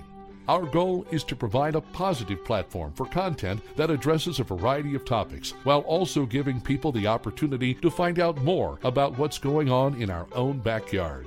Key Radio uses donations to bring you all of the information. So, if you like what you hear and you'd like to help us continue our mission, please reach out to us at keygatheringplace.com slash keyradio. Businesses, individuals, and content providers power the programming that you hear on Key Radio. To inquire about making your tax-deductible donation, go to keygatheringplace.com slash keyradio or call 573-280-0532. 573-280-0532. You're listening to 89.3 The Key. I'm Bill Mundhausen for Orion Center. Why are there so many different interpretations of Scripture and theology? The Apostle Paul wrote to the early church in Philippians 2 2, saying, Make me truly happy by agreeing wholeheartedly with each other and working together with one mind and purpose. Nevertheless, Christians disagree over basic Bible teachings about creation, the nature of God, and prophecies regarding the last days. I just read one scholar's opinion blaming our disagreements on lack of true faith, poor teaching in the church, and corruption by the world. Basically, negative things. Let me instead offer a positive reason. Christians think for themselves about their faith. We are called to study the Word and ponder what it means, and that leads to subtle disagreement. Nevertheless, we agree in our commitment to Jesus Christ. The many interpretations of Scripture divides the church at a time when we need unity more than ever. Thankfully, you can fix this. Set aside your theories and favorite teachers and read the Bible for clarity. Bikers Against Child Abuse, BACA, exists with the intent to create a safer environment for abused children. We exist as a body of bikers to empower children to not feel afraid of the world in which they live. We stand ready to lend support to our wounded friends by involving them with an established, united organization. If you'd like to know more about BACA, please visit our website at bacaworld.org or call 1 866 71 Abuse. Thought provoking radio that offers you the opportunity to become engaged in the process. 89.3 The Key. 924, it's the Daily Show. Coming up at the bottom of the hour, Stacy Johnson with a check of local news. As we uh, turn to the trusted news source that is lakeexpo.com. Check them out online. And of course, uh, download the app. And that way you can keep up with what's going on here at the beautiful Lake of the Ozarks. If you have any traveling to do, you're going to be away for a while. You, uh, you have all the access necessary to find out what's uh, shaking. 64 degrees now on our way to a high today of around 83. Still a very comfortable day. And uh, we hope that you will take the time to get out uh, and enjoy the fun stuff going on. Again, thanks to Heather Link from uh, the Laurie Sunrise Beach Rotary Club. This talent show is, uh, uh, they're venturing into uncharted waters. But I'll tell you what, it is uh, definitely going to be a fun evening tomorrow night. So take the opportunity to bring the family by, see all these talented individuals, and, and help out a good cause. Definitely uh, a lot of good causes around the Lake of the Ozarks. Dave Maupin is with us. He is the author of the blog Among the Dogwoods, and uh, we got to see you last night over there at uh, the Elks Lodge in Osage Beach. What'd you think of Eric Schmitt? Well, uh, I thought he, I, I, thought he seemed like a nice guy and everything, but it kind of was. The answers I thought he gave to some of the questions weren't exactly very specific. He gave a lot of general stuff. He told the typical Trump story, how I met Trump, that everyone's going to enjoy, and uh, but it turns out, I guess, that when we the people had hosted the event, they they had six questions that they were going to give. Basically, that that was a requirement that they were going to ask. That right. was one of the conditions, and so Matt Burns was basically emceeing it, asking the questions. I guess prior to the event, they had uh, texted Matt a couple questions that they would prefer the candidate be asked. Luckily, Matt had his phone on silent, so he didn't see that he'd gotten that text message. So instead, he asked. We got through four of the questions that we, the people, wanted to ask. Right. And then that's when they kind of got the gave the signal that they were done and they weren't going to answer any more questions. Doing the old uh, uh, mm-hmm. hand hand hand across the throat there. Yeah, and one of the other annoying things I thought about it was basically once he asked the que- answered the questions that Matt had asked, instead of like answering questions from the crowd, they then kind of went off mic and then kind of just privately answered questions from people. So people would line up and talk to them, and they could ask. It was kind of like, if you want to ask questions, you can talk to me now, but no one could even hear really what the person was talking about or what they were asking. So I think we would prefer more of a some. We ask the questions. We decide what the questions are going to be. The candidate should be prepared to answer them. They had access to the questions beforehand, and then the public comments should be public, so everyone can hear what's being asked. Right. So. Well, maybe they just didn't want things to get out of hand. You know what I'm saying? And and, and that's normally the case with a lot of this stuff. Um, sometimes, and, and especially, I guess, in Eric Schmitt's case, uh, he's somewhat guarded his, in terms of the uh, uh, the questions that are given to him. Uh, you know, it's more softball style questions than uh, than you would uh, maybe really want to be able to get in and ask him. Uh, I know uh, there were some folks there when I was. I, I, went up, took a picture with him, and I know there was uh, a couple of folks that were uh, rather heated in uh, the conversations that they were having, and no one could hear them, sure, as you yeah. mentioned. And, and, and I think you're right. I, I, think that's important. I mean, you should be able to uh, take the hard questions and at least attempt to answer them, and then. and yeah, then what do you do? I, I, I kind of don't want to be a critic of the event because no. it was the first time experiment. Oh, well, and I what we, the people, was trying to do is come up with a very structured way for every candidate to respond. Absolutely. So they were expected to take their speech and instead of making it a campaign talk, making it a speech that directs to that directly answers these six questions, and that just didn't happen. And that's because we really can't control what the candidate does, right? So you got to give Jenny a lot of credit for trying this thing. But it, oh yeah, absolutely. But, but Dave is right; it needs work. The venue was great. I thought the like they had a cash bar there, which for me I think is always a plus. we talked about that prior yeah. to the event. Yes, yeah. we've heard the cash bar because it'll loosen up. It loosens up the crowd a little bit. I yeah, think that's well, good if people want to do that. To the candidate probably. that's right. He needed to be a little looser, maybe. Not lucid, looser. Um, you know, and and I Mark McCloskey's coming in October the 21st. He'll be at the same venue, and we'll see what kind of a position he goes with. Now, I think he is probably going to be a little bit more, you know, a little looser. Right. I think that he is. Uh, much like uh, you know the the man that he's being portrayed as, he's going to shoot from the hip a little bit more. Yeah, I mean, if you s- he was at the CCRC at the Camden County Republican Club, and Yeah. it, it had a little bit of a road show feel to it. Like I think he's been doing the this talk quite a bit, so it was you know he has kind of a presentation he does about Mm-hmm. Mhm. what he went through and his experience. So it'll be interesting to see him actually more running more of as a candidate, maybe rather Yeah. than just doing a presentation on what his experience was. And I wonder if that is not something that uh, he needs to keep in mind. That a lot of the people have seen him, who have seen him here at the Lake of the Ozarks, were exposed to that, and so he needs to change it up a little bit. You've got a, uh, and and I'm not saying he is a comedian, but you know you've got a uh, a comic, a stand-up comic that travels from place to place to place to Right. place to place and does the same routine for the most part he's going to have to mix it up and uh, and make it a little bit more exciting. We need to jump into local news at the bottom of the hour with Stacy Johnson. A check of weather, a check of sports, and we're back with Dave Maupin to uh, get a little bit more in-depth look at uh, the last two Camden County Commission meetings. As he is uh, again the author of Among the Dogwoods. You're listening to the Daily Show, 89.3 The Key, and heard on the interweb at uh, keyradio.live.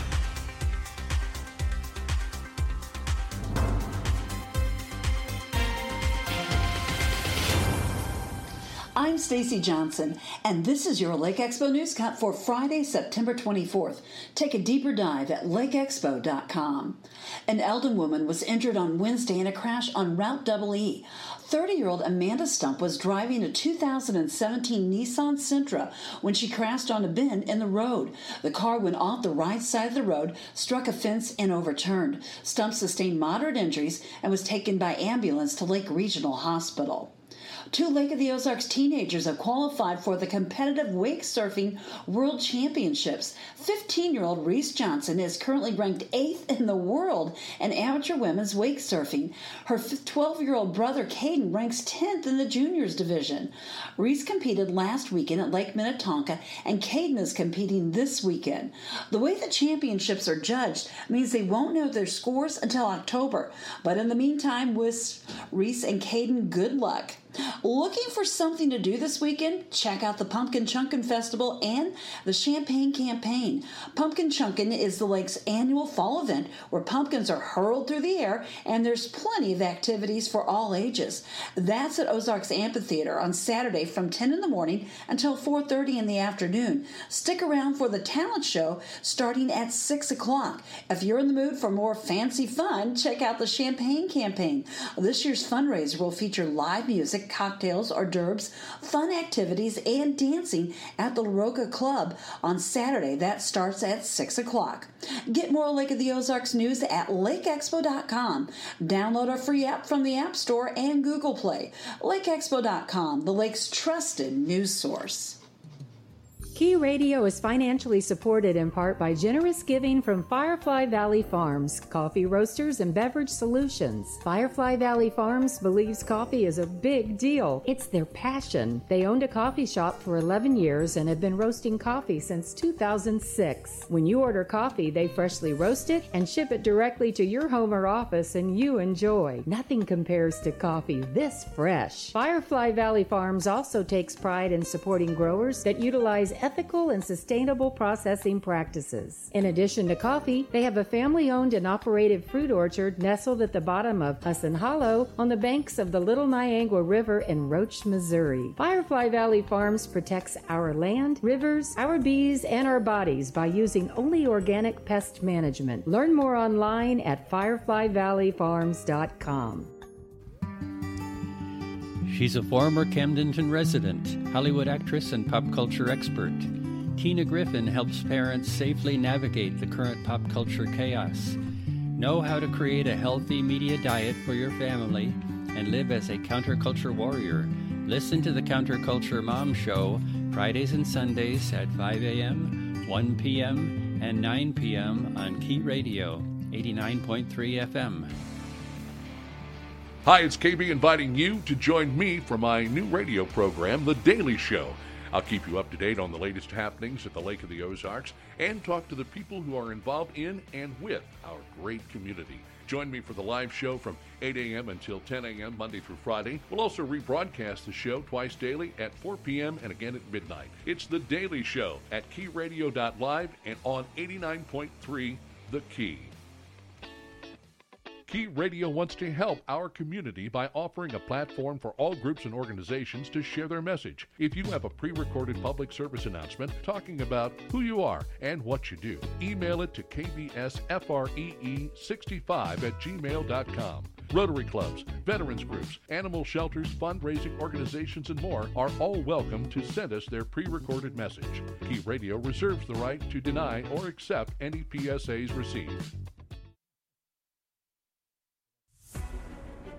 Join 89.3 The Key for the BS Nation, featuring Matt Burns and Ike Skelton. Bring in people who are influential in the community and focus mostly on state or local, and that's really what that's what we wanted to do. Ike and Matt will address local and state issues and how they affect the lake area. It's up to the listener to take it in how they want to take it in. It's the BS Nation, Mondays and Saturdays at 10 a.m., 6 p.m., and 2 a.m. on 89.3 The Key. Key Radio is a nonprofit radio station that works with local residents in the Lake of the Ozarks community. Our goal is to provide a positive platform for content that addresses a variety of topics while also giving people the opportunity to find out more about what's going on in our own backyard. Key Radio uses donations to bring you all of the information. So, if you like what you hear and you'd like to help us continue our mission, please reach out to us at keygatheringplace.com slash keyradio. Businesses, individuals, and content providers power the programming that you hear on Key Radio. To inquire about making your tax-deductible donation, go to keygatheringplace.com slash keyradio or call 573-280-0532. 573-280-0532. You're listening to 89.3 The Key.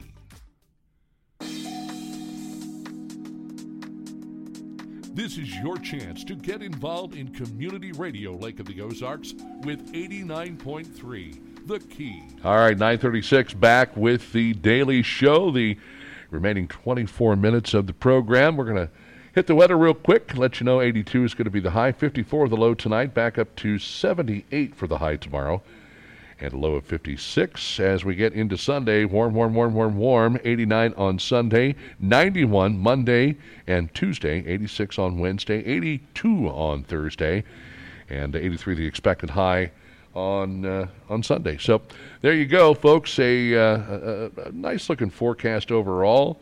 Uh, I can do without the. Do without the 90 degree weather. I thought we were pretty much done with that, but that's that Indian summer that they talk about. 65 and clear in Camdenton. Uh, real quick, we're going to get in a check of sports, and then we'll get back to our conversation with uh, Dave. Bill Mundhausen joining us as well this morning. One more quick check of sports with Chris Schneider from Lake TV, getting you all prepared and ready for another busy weekend with some football, some baseball, some NASCAR, all that good stuff.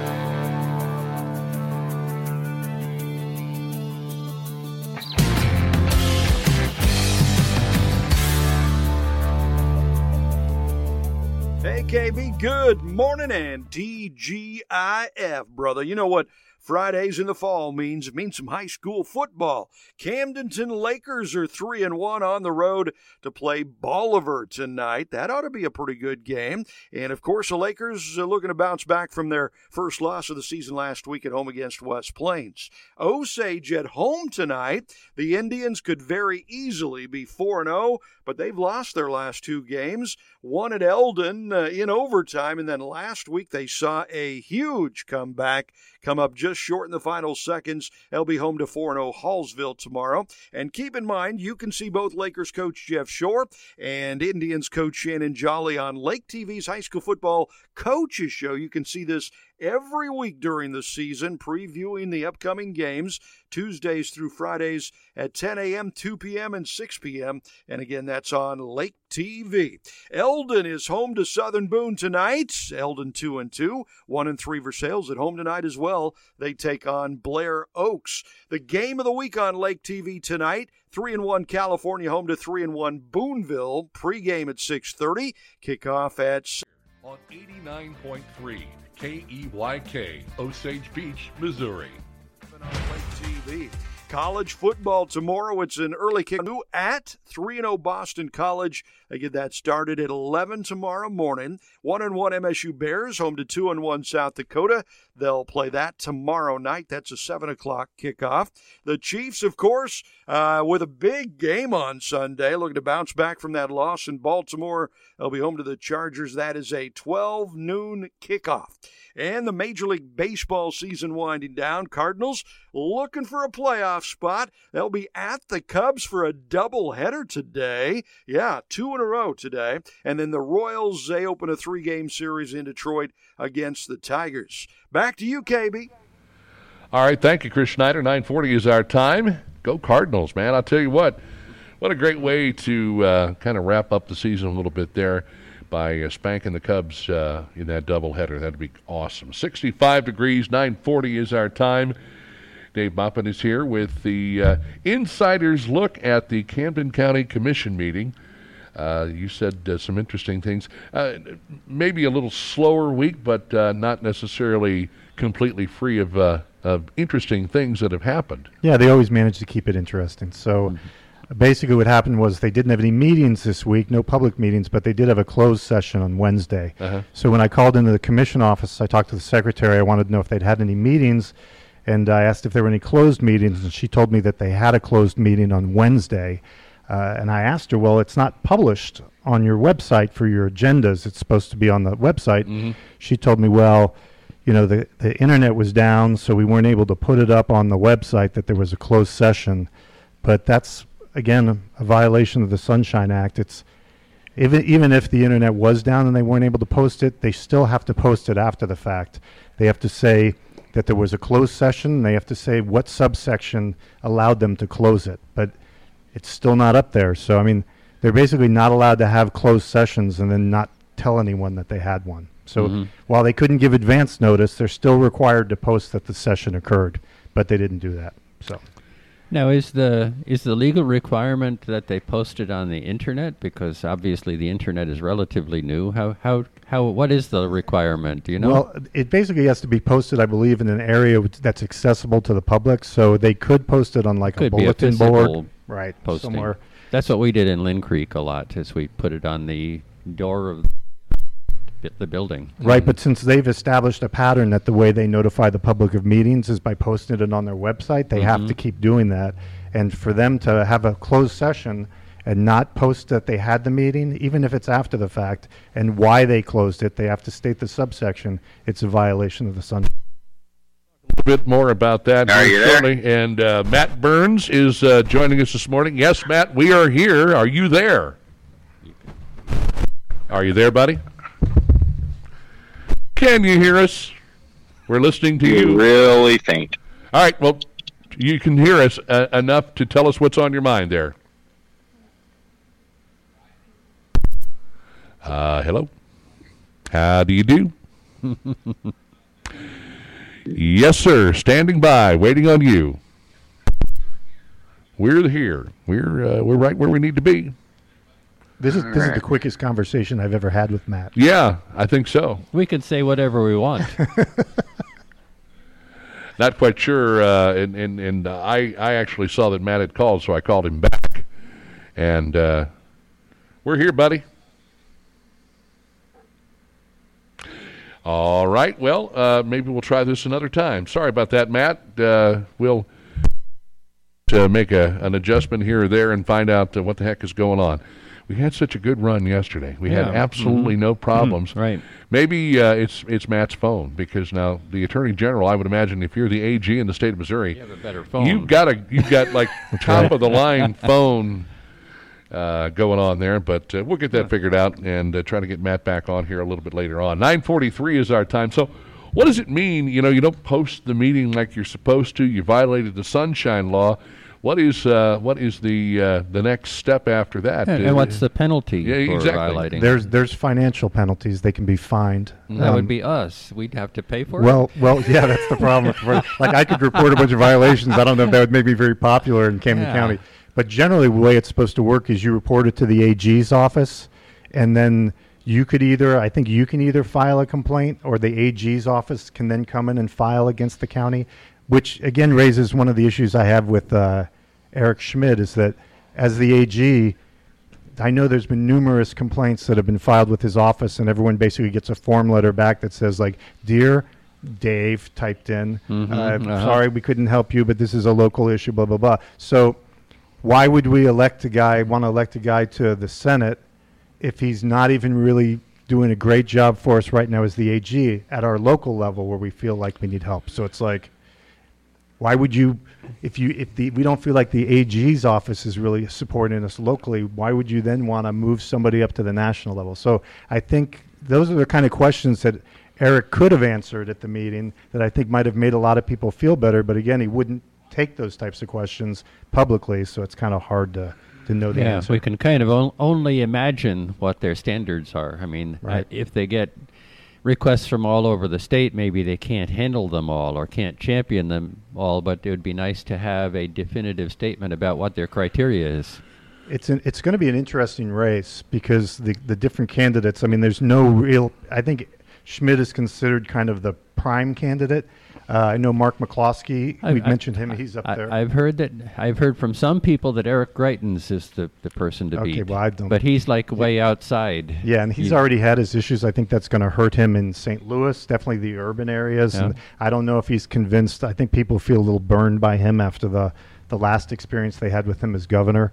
But McCloskey's interesting because he's from St. Louis. He basically has been in St. Louis his whole time, but now he's kind of trying to recast himself as more of a rural. So you know he knows he's going to get a lot of support for the Second Amendment stuff in the rural areas, or Mhm. even just any mid-state area or any of those. But if you go to his website, he's got a video he made that shows him wearing like a he's he's behind a he's in front of a tractor and he's got a flannel shirt. That I thought you were gonna say he was wearing overalls. he's got a, almost he's got a flannel shirt that you might wear at Christmas on Christmas Day. Yeah. Or Just like- your, your typical St. Louis attorney, right? it's got, it's got the Ralph Lauren tag still on the, the sleeve of it, and they show him walking across. it. He's got a chainsaw in his hand, Yeah. going somewhere. uh-huh. I thought you were going to say like a pitchfork. And then his wife, he and his wife walk over and they go pet a horse. They're petting a horse. By, I'm like, wow, this guy, he just, he's farmer all the way. This, is, this guy's a regular guy. Well, you know, here's the thing about it is is li- like anybody else, he's probably hired some sort of a PR firm, a marketing firm to help him, and uh, they go out and they you know do their studies and they gather all their information, and they look at the uh, numbers and they say, well, okay, here is uh, here's what's going on, and, and and here's the way you need to appeal to these folks, and See, they need to hire a skeptical detective. I, I, I, was, I, I think they were talking like, should I wear the tractor supply baseball cap or should I not wear the tractor supply baseball? Cap? Yeah, yeah. So yeah, and he understands. You know, we, we talked a little bit about this uh, yesterday uh, when Eric Schmitt uh, was on with us about his his pledge to rural Missouri. You know, and uh, agriculture and how important agriculture is. Um, I I don't know if we mentioned it to him or not, but one of the things I thought we should have talked about was attracting business to the state. I mean, when he goes to, uh, if, if he were to go to Washington, D.C., uh, you know, what are some of the things that he feels are necessary in order to uh, help his constituents out at home? But you know, as you said, you know, they they really kind of softballed the questions. Yeah, I, th- I think, you know, uh, Eric did talk about a lot of the lawsuits he he filed on behalf of Missouri. I mean, there's a ton. He he's Missouri's been kind of one of the at the forefront of a lot of suing the federal government to stop certain things or block things. Um, kind of the feeling I get sometimes is they look at Camden County the fact that it's basically 80% Republican, and I think candidates think this county is going to be kind of a milk run for them to come mm-hmm. through, and they don't really have to prepare very hard, and they can just come in and they know they're going to get a lot of support and the truth is, I think the people out here are a lot smarter than they give us credit for. So when they come in, then they don't like it when they're getting asked tough questions because they thought it was going to be kind of a, hey, go shake some hands. We, they love us over there. Just a bunch Mhm. of rubes with their guns. That's all we are here in Camden County. Just a bunch of rubes. You try Yeah, well- not to get angry about it, but it is kind of obvious sometimes. Yeah, sometimes. they, they need to recalibrate for a primary Right. because all of the candidates are going to be kind of on our side in that way. Well, and I think- expecting an, an applause for a particular kind of point they, they bring up. I know. think the voters out here are very well educated. And I think you're absolutely right. And they have specific issues that they're passionate about, and these candidates have to be prepared for that. And it seems like a lot of times they aren't. And Mhm. so they think I'm just going to be able to come out and I'll tell a Trump story and I'll talk about how I took photos with Trump and all this stuff. And it's like people expect a lot more than that from the candidates. It's like when Lois Griffin ran for mayor on Family Guy. and all she she got up she said 9-11 and they all cheered for her. It's like liberty. Yeah. Freedom. That's like when McCloskey was talking. I felt almost like we were in that uh, Simpsons episode where the guy's trying to sell the town on a monorail. Yes. Like, like we're all just like, oh, this sounds great. We're all just going to sign up for it. Here's here's all kinds of money. Yeah, now now go build something useless. Yeah, so it's it it'll be interesting, I think, because McCloskey is coming out in October, and he better take it seriously because I think uh, they're not going to allow it to be the way that uh, it was last night, where they're going to be much clearer about what the expectations are for him. Yeah, it, it's it, it, it's one thing to be the first guy in line. It's uh, everybody else after that that's got to worry. That's right. Yeah, we learned we learned our lesson. Well, you know, nobody wants to jump up and say, "Hey, Eric, you're not doing what we asked." you Right, know, but- exactly. Stick to the questions we gave you. Yeah, he was. Ask the questions we gave you. He's a nice guy. I think Missourians in general are pretty polite. They're not going to try to. They don't. But I mean, like, I think people are getting irritated by it. Where we have the questions we want to ask, and we want them to be asked. So. Yeah. And I think they they were definitely because Matt Burns kept saying, "Now this is a tough question. This is a real tough question." And I I had to laugh a little bit because he said that uh, there about all of them, but then he said, uh, "Yeah, now here's here's a toughie right here," and, I, and and he and he almost it, it, I, I I liked the way he said that because he would say that and I'd immediately look at Eric Schmitt to see what kind of a reaction he had on his face, you Yeah. know. So that was man, this is a this this is no softball question here. He he wasn't expecting the questions he got, and I think it. He I thought he did a good job, kind of just reacting to them. He did better than I would have done, but I think he really was kind of not specific about some of the stuff he was saying because, you know, he'd rather have questions that he's prepared to answer. But he had access to those questions. Those questions weren't a surprise. It wasn't No. like this was an Yeah, ambush. And we don't know whether his campaign really communicated that well. So Right. Most of the people with him were like looked like they're about 18 years old, but I'm 51, so I can't tell anymore how old people are. I uh, I made mention to that, and so um, who was it? Uh, was it Susie Pollock that said? I said I noticed that all these people are so young, and uh, she said, or, or somebody told me that uh, it, it's because they know how to deal with social media so well. They're all in tune with Right. social media, and that's you know that's where it's at anymore. Social media. Right. Yeah. Yeah. Peggy and I sat at a table with a nice young man who wants to become an intern in Jeff City and, and learn the political ropes. And, and uh, you have people like that who, uh, thank God, want to get involved in government and have the right attitudes. So you have a lot of these very young people acting as campaign aides for campaigns, and they're coming from a whole different perspective from somebody 50 years old. I think that's a problem, though, with the way the political system's working these days, where you have people who start young, they work up, they become chiefs of staff, so they've got a whole career that has only been politics. Mhm. And so that's all they know, that's been their living, so they can't get out of it because they've got no other way of making a living, basically. And so then they want to be a chief of staff, maybe get become a state representative. Or, so you've got these, it used to be that you'd be a successful person or a leader within your community, then you'd run for politics when Mhm. you were when you decided you wanted to do something for your community, and that's how you would get elected.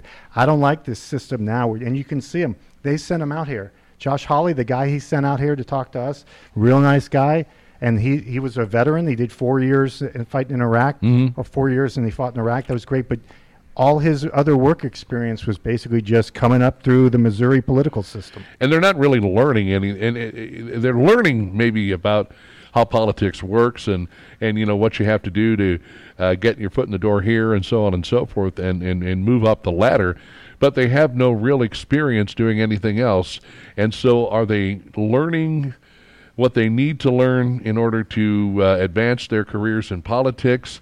Uh, or are they possibly learning the wrong things? Because uh, uh, you know you're not out there doing the shake and howdy with people like politicians used to do. And as you mentioned they're they're not involved in their communities at all. And do they understand what the real working man and woman uh, are up against these days. Yeah, it's like the old politicians when they were done, or if they got, didn't get elected, they would just go back and work their farm or go back into their business. These people have to get reelected every time because it's the only way they can make a living. So, what kind of person does that make you? Where you'll basically just say whatever you need to say to get elected. If you've got a career besides politics, you've got something to fall back on, mm-hmm. then you can just say, hey, here's what I stand for. If you don't like it, don't elect me because I've got this other thing I can do. I'm a lawyer or I'm a businessman or whatever. Well, on the local level, I think you still see a lot of that. That's why local politics, I think, is the best politics yeah, for yeah. the community. You know, you've got a mayor who uh, gets what 650 bucks a month to, to, to go be mayor, but he still has to support his family and take care of himself. Same with uh, a lot of folks. I think in in most cases in city government, your city administrator is probably really the only full-time person, maybe a couple of other folks. But uh, you know, in, in even uh, county commissioners, they have to have other means in order to support themselves and uh, and their families. So you make a good point. Local politics is uh, is still something where people have to be out among the people. Yeah, and with with Schmitt, I'll be honest. I mean, Josh Hawley's a lawyer. We we elected him as a senator. Now he lives out in Virginia. Mm-hmm. Are we going to elect another lawyer and send him out so he can buy a house next to Josh Hawley out in Virginia and live out there? That's kind of like I'd rather bring. Let's get a businessman or somebody else. Like Trump was a businessman. Let's try to get somebody from that background. Mm-hmm. See what they can do in the position. Yeah, yeah. I know uh, in talking with Matt Burns, he made a good point that we now have the technology that we don't have to send our people off to Washington D.C. to to live. They right. can stay in our community, represent us. We can have access to them, and they can still conduct business. Mm-hmm. Yeah, I mean, like with the Josh Hawley thing. Josh Hawley didn't come down here; he sent his representative, mm-hmm. and I'm sure they told him, "Look, this is Camden County. This is going to be easy. Just don't make anybody angry. You know, it's a solid Republican county, but um, it's still just." For me, it rubs me the wrong way. And, and I think it should. And I think people should not necessarily feel insulted uh, or slighted but you, you know, you have to. Uh, you had to work the ranks. You had to work. You know, you had to go out and work the state in order to get where you are today. And you know, I think one of the things that really kind of uh, uh, soured the milk for uh, for Josh Hawley was that book that he wrote, and you know how it didn't. You know, the the publisher didn't want to publish it now with all of this and that and the other thing, and it, that really kind of pushed him forward because I'll tell you what, I've been trying to get that guy nailed down for over a year, and I I had a direct I had a direct line to uh, the people that that uh, can set those interviews up, and it was always, well, you know, looks like we've got uh, something lined up. Oh, there's a possibility next week, and I said, I will talk to him any day, any time, however, wherever, whatever. Right and there was always, oh well, uh, now we had a scheduling snafu, or there was an issue here, or a problem there. He'd rather be on Fox News. That's yeah, oh yeah, Fox News. You know, right. every once in a while you'll see an article, uh, or maybe uh, he's taken the time to talk to one of the TV stations. Right. But uh, not so much uh, his old buddies in radio. Yeah, I mean, I've heard Eric Schmitt. He, our local state uh, elected officials can't get meetings with Eric Schmitt. They want to go talk to him about things, he won't even meet with them. So it's like, he saw Susie Pollock last night. This is kind of a funny story. He walked by Susie and he said, "Hi, great to see you." Yeah. She turned around, and looked at me. She said, "That's the first time that man has ever spoken to me." Yeah, yeah. See, that's the problem. and one of one of his staffers happened to be standing right next to her when she said that. And it's like it, it, it does feel like they take us for granted. Like yeah. they think they can just come down here and they know they're. But I mean, yeah, the primary is really where we can push back because we have choices in the primary. Right, because basically most people would agree that all four are better than what any other party would put, put yeah. out there. You know, and, and, and I think maybe that's the way they look at it. They think, well, you know, this is a Republican area. We can breeze in, breeze out. Yes. We don't have to worry about it because regardless, uh, you know, they're going to vote Republican because it's a heavily dominated Republican county. So, all in all, um, it's almost like, what's the point? You know, it's it, it's what's the point? Yeah, they're going to tell you what you want to hear. We're stop on the way back to Jeff City yeah. from Springfield, basically. Yep. Well, let's see here. I got to. That's what we were trying to change with the six questions: is have them right. address something directly, Right. not just give another campaign ste- speech. And it it didn't work out this time. So Well, if he doesn't get elected, I think they'll learn their lesson from that. Probably. You're absolutely right. We are in the home stretch here as far as uh, the Daily Show for today. I will remind you that uh, coming up on Monday, we're going to be talking with uh, James Gohagen. They're having a get together right here at the Key Gathering Place on Monday evening at 6:30. Uh, Constitutional Camden County 2.0. We'll uh, we'll talk more with James. He's going to be the guest speaker for that event. Uh, we'll also have an opportunity to uh, hear some of the answers we uh, we spoke about as far as Eric Schmitt's response to the four questions that he did answer uh, that were uh, put out by the folks here locally. Uh, we will talk with Jason Jones, it looks like, on Tuesday. And I do have it on good authority either Tuesday or Thursday. We're going to get Bill Federer on the program and uh, hopefully have an opportunity to talk a little bit about socialism with him. Ike Skelton will join us. We'll get back and talk with our friends again from uh, MoDOT and uh, lots of things coming up. Uh, we'll have your uh, your daughter on. Gretchen uh, Peters will be on, on next Friday. Friday as well, a week from today. 9:59 is our time. 65 degrees on our way to a high today of around 82, 83.